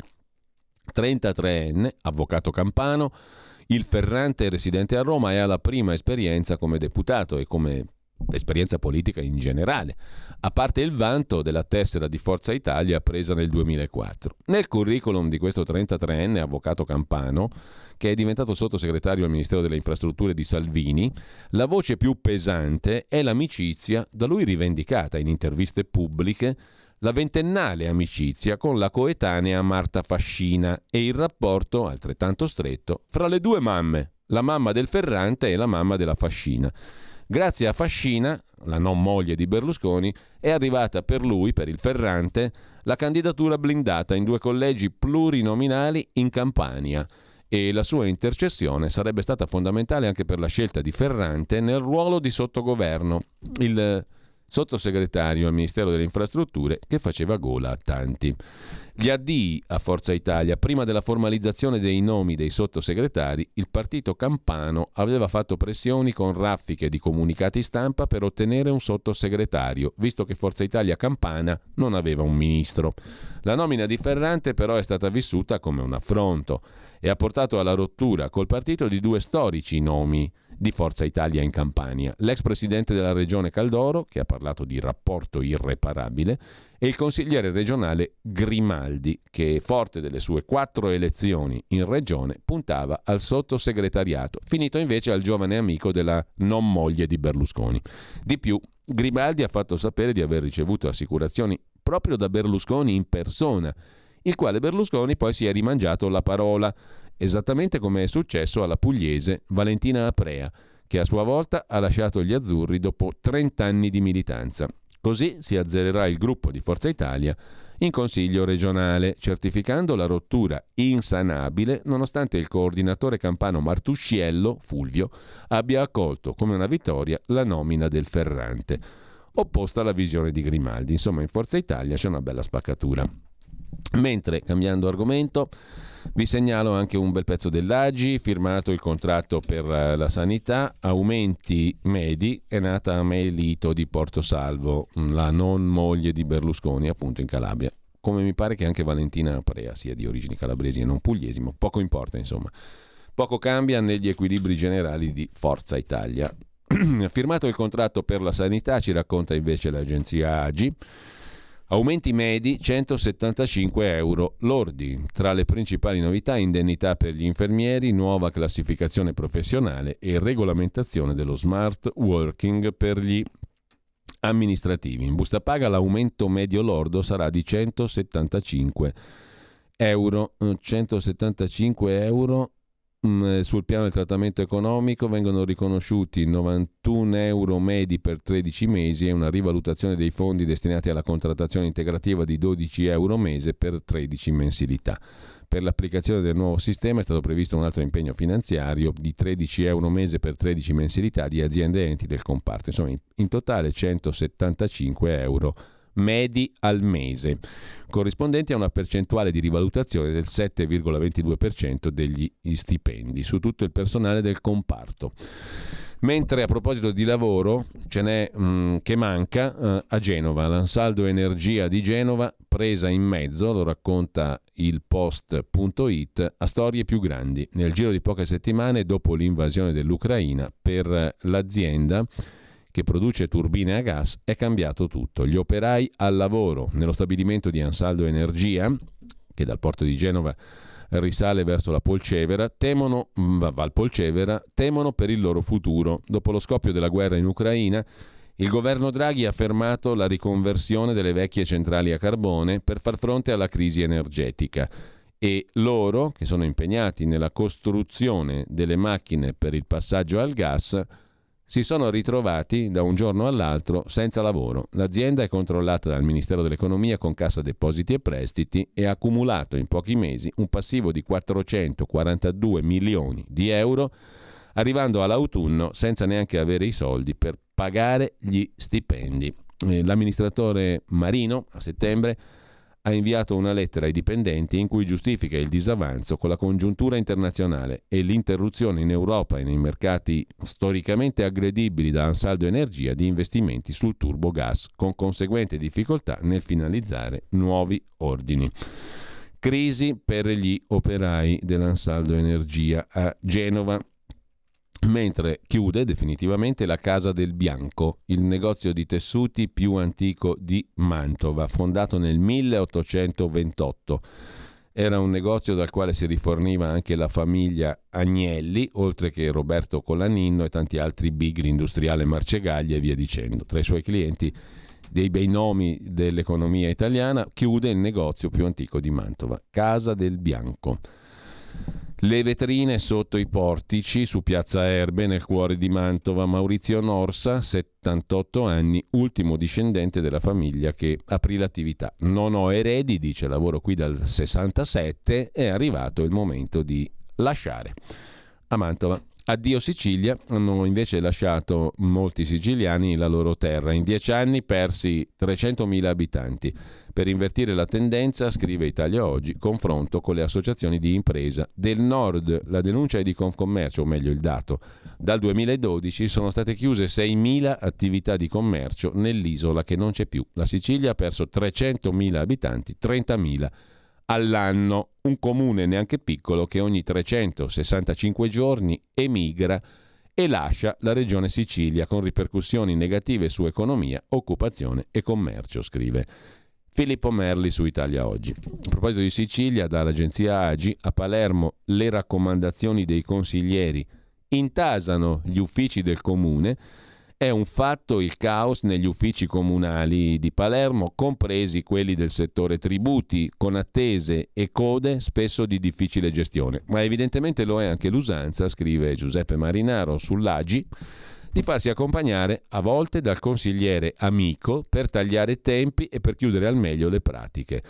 Alt agli sponsor politici per le pratiche amministrative negli uffici del comune. Una circolare della dirigente dell'ufficio tributi del comune di Palermo, Maria Mandalà, scatena polemiche e sospetti, soprattutto sui consiglieri comunali ai quali con una circolare, cioè con un atto scritto, un documento amministrativo, viene messo un freno per entrare sulla soglia degli uffici dell'amministrazione, cioè troppi consiglieri comunali accompagnano persone che vanno a fare le pratiche al comune di Palermo all'ufficio tributi. Vengono scortati dai consiglieri comunali. E allora la dirigente dell'ufficio tributi del comune di Palermo ha scritto un documento, un atto amministrativo, una lettera, una circolare appunto, per dire ai consiglieri comunali di non venire a rompere i coglioni fino sulla soglia dell'ufficio tributi del comune di Palermo, al fine di scongiurare, si legge nel documento, la prassi invalsa da parte di alcuni consiglieri comunali che sono portatori di interessi generali della cittadinanza e non certo di interessi particolari di alcuni cittadini utenti, dagli stessi accompagnati in ufficio per le pratiche di riferimento, si evidenzia che il loro ricevimento non determina un diverso ordine di lavorazione delle pratiche, configurandosi diversamente abuso d'ufficio, rilevante penalmente, con l'intento di garantire parità di trattamento per l'utenza tutta. Cioè è inutile che venite qui col vostro elettore, cliente, amico per cercare di fargli saltare la fila. La fila non ve la faccio saltare. È un fatto il caos negli uffici comunali, compresi quelli del settore tributi, con attese e code spesso di difficile gestione. Ma evidentemente è un fatto anche l'usanza di farsi accompagnare, a volte dal consigliere amico, per tagliare tempi e chiudere al meglio le pratiche. Meno male che, la, che, l'Italia che conoscevamo continua a vivere, a sopravvivere nonostante la globalizzazione. La Madonna a casa del boss, questo è un altro classico della bellissima Italia, azzerato però in questo caso un clan di Camorra. Nel 2016 l'inchino in una processione con la Madonna di un paese del napoletano a casa del boss. Il parroco, don Ferdinando Russo, in quel caso abbandonò l'evento e denunciò il sopruso anche sul quotidiano Avvenire, invitando i fedeli a ribellarsi al potere mafioso. Ieri l'operazione dell'antimafia, 25 arresti, sequestrati beni per 30 milioni di euro. C'è anche qualcosa di interessante sul Corriere della Sera in tema di giustizia e affini per quanto riguarda la famosa loggia Ungheria. Vi ricordate i massoni raccontati dall'avvocato Amara? Il PM Storari è stato assolto anche in appello per il fatto di aver dato l'incartamento ad Avigo. De Pasquale e l'altro PM rivela un piano sul giudice in Nigeria, insomma è un bel ambientino, il Tribunale di Milano, questo lo sapevamo, c'è un'altra tappa della vicenda.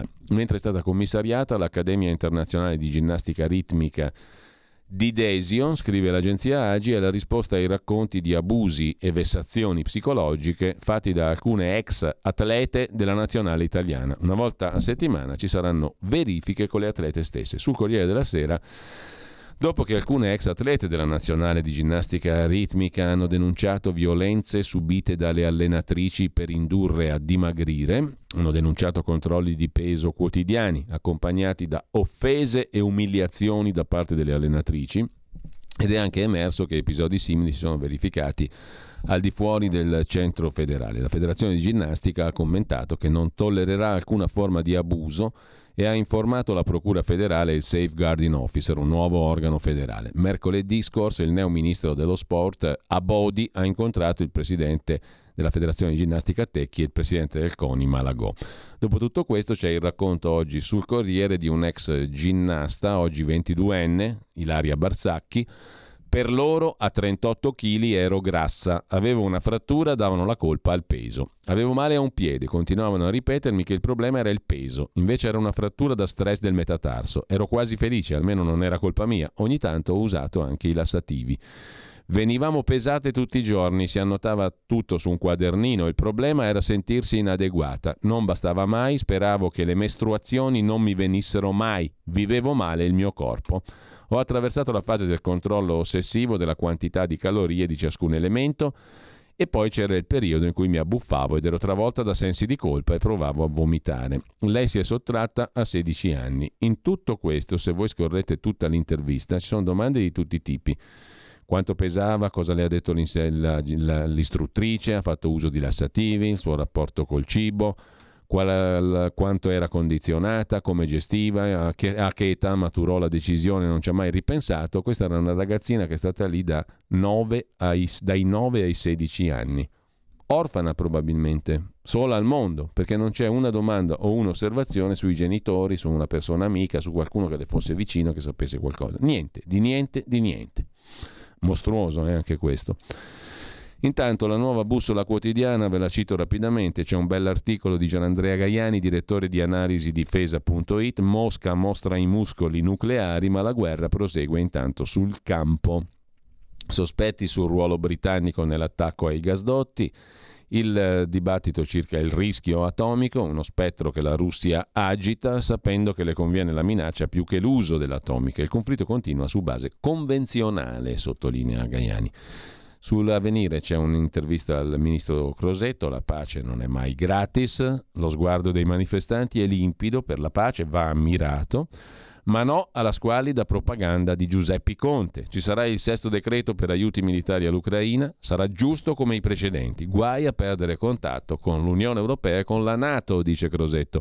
I nostri militari costruttori di pace. Chi odia la guerra è chi l'ha guardata negli occhi. La strada che porta a un mondo senza armi è culturale, economica, non ideologica. La pace non si conquista con la bacchetta magica, dice Crosetto, ma con un percorso lungo, spesso tortuoso, fatto di contraddizioni e compromessi. Ora dobbiamo aiutare l'Ucraina. Velocissimi perché abbiamo finito. Allora, la controversa visita di Olaf Scholz a Pechino. Chi gli rimprovera? Adesso stai facendo lo stesso errore che hai fatto con la Russia, con la Cina prima schiavi della Russia, adesso schiavi della Cina.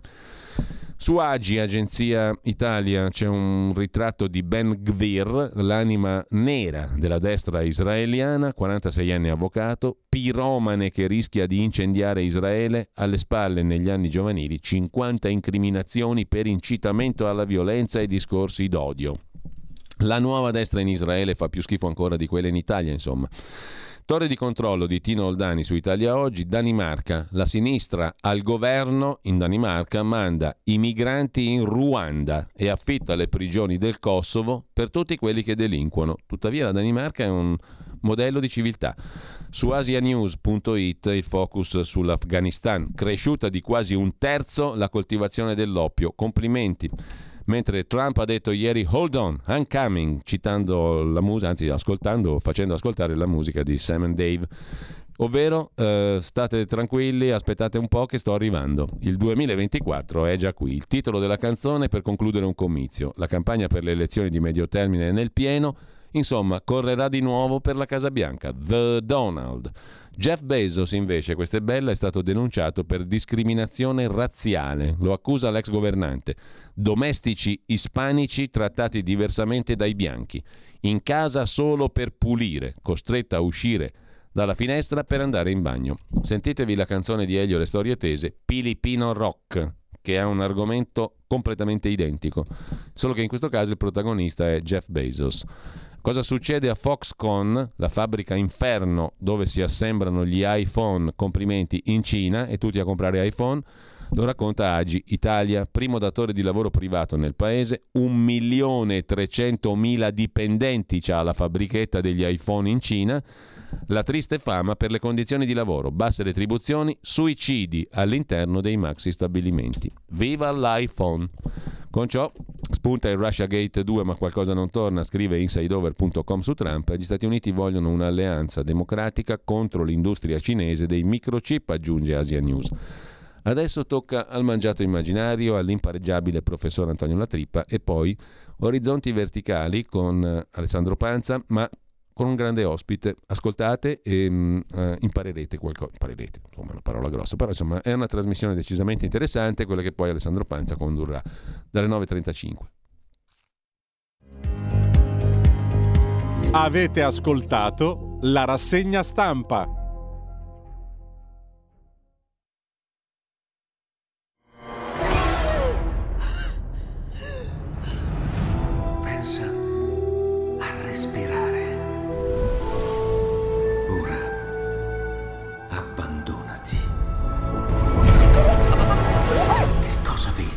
Luce. Oscurità. L'equilibrio. È tanto più grande. C'è stato un risveglio. Hai sentito? Conosco una sola verità.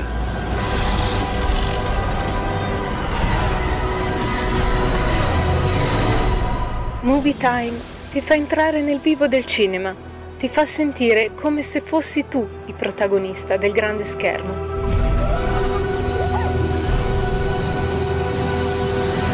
Ogni sabato dalle ore 16.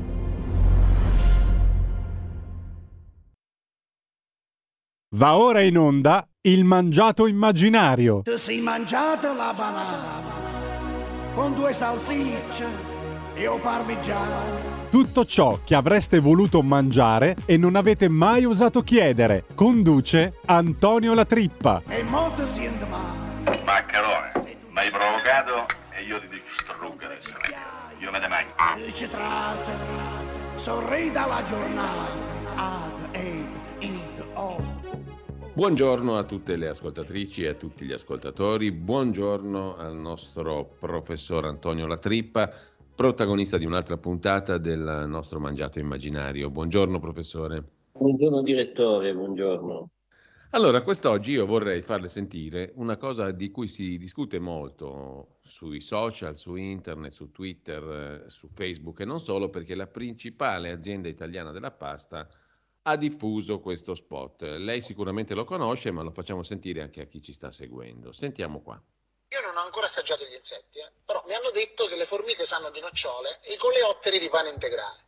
Oh, in abbinato sarebbero perfetti per la colazione. Quando ho saputo che gli insetti vengono consumati normalmente in 140 paesi nel mondo, ho pensato, vabbè, sicuramente in altre culture dove è tipico, come l'Asia. Invece no, pure qui in Europa, in Olanda, in Danimarca per esempio. Tra l'altro io ci sono stato e visto come fate la carbonara, vi do un piccolo consigliuccio. Lasciate stare la panna e provate a mettere dentro qualche insetto. Ne esistono più di 2000 specie. Uno che somiglia al guanciale lo trovate.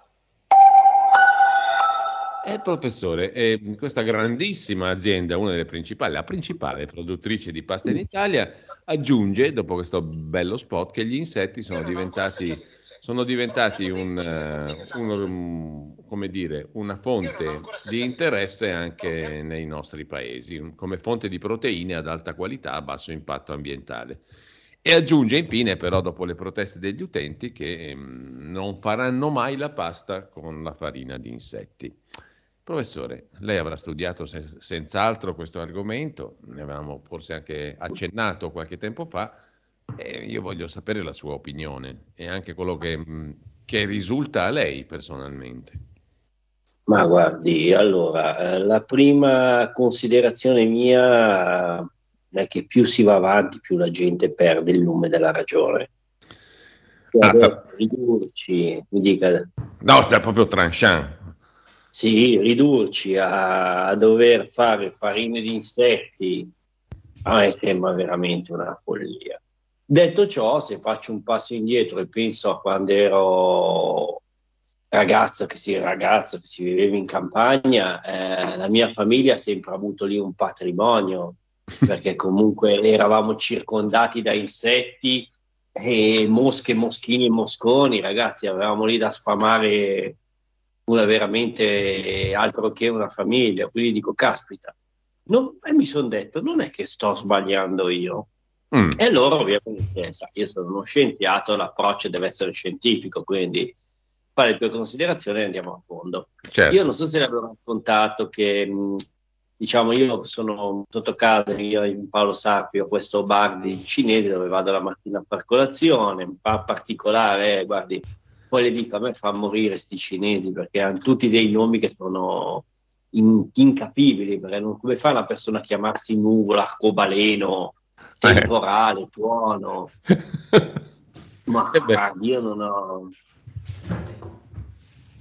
Sono Non poetici, so veramente come sia possibile.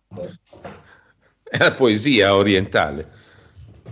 È la poesia orientale, sì, però sa che io sono un po', diciamo, un diavoletto. Allora io per pagare con la stessa moneta, eh, io mi sono presentato come il professor Farro. Farro, vabbè. Lei avrà colto il- la cosa perché chiaramente i cinesi hanno, hanno problemi a dire la R, quindi ovviamente quando arrivo buongiorno Suona- professor Farro. Suona un po' diversa, certo. sono leggermente diverse. Da lì la vita del locale, tutti che se la ridono, tutti che si divertono, però diciamo, detto ciò, Nuvola, almeno mi pare che si chiami così, mi ha fatto conoscere il fratello che ha aperto questo locale. Il fratello, anche lì, io le ripeto il nome, ma non sono mica convinto, si chiama Pugno di Mosche. Pugno di mosche. questo locale, pu- pugno di mosche, e lei, lei viene da, da lei viene da ridere, a me viene da piangere perché veramente è aperto sto locale di tutti insetti dove mi hanno invitato, ho visto guardi delle grigliate di tarantole da, da- da lasciarci gli occhi. A Milano stiamo parlando, quindi altro, altro che lo spot della pasta. Eh. Assolut- ma no, assolutamente, ma per loro è una prelibatezza, le dico poi, hanno... Dico soltanto che siamo quasi però in scadenza della nostra rubrica. eh, quindi- ah, chiedo scusa, mi sono dilungato. Poi le racconterò bene la prossima volta perché poi hanno fatto una, diciamo, una catena a quasi chilometro zero, quindi di distribuzione, Ah, sì? dove vanno certo nelle discariche locali e raccattano gli insetti. Questi sono più avanti di quella famosa azienda che abbiamo sentito prima. Ma un altro che sono, questi sono cinesi, anzi, eh, se vuole, venerdì prossimo c'è la gran grigliata di cimici. Ah, vuole, addirittura. possiamo- Sì, sì, ci vediamo lì e... Beh, professore, e intanto noi dobbiamo salutarci adesso solo per ragioni di tempo, però Esatto. la storia ho, ho la sensazione che non finisce qui perché io le voglio far raccontare qualcosa di più, professore. Guardi, le racconterò con precisione, anzi andrò a mangiare la mia grigliata di cimici e poi sarà molto più preciso. Bene, allora a settimana prossima e viva gli insetti. O- Va bene, chi lo sa se professor Farro. Professor Farro la salutiamo con cordialità. Grazie, buona giornata. Tu sei mangiato la banana. Avete ascoltato Il Mangiato Immaginario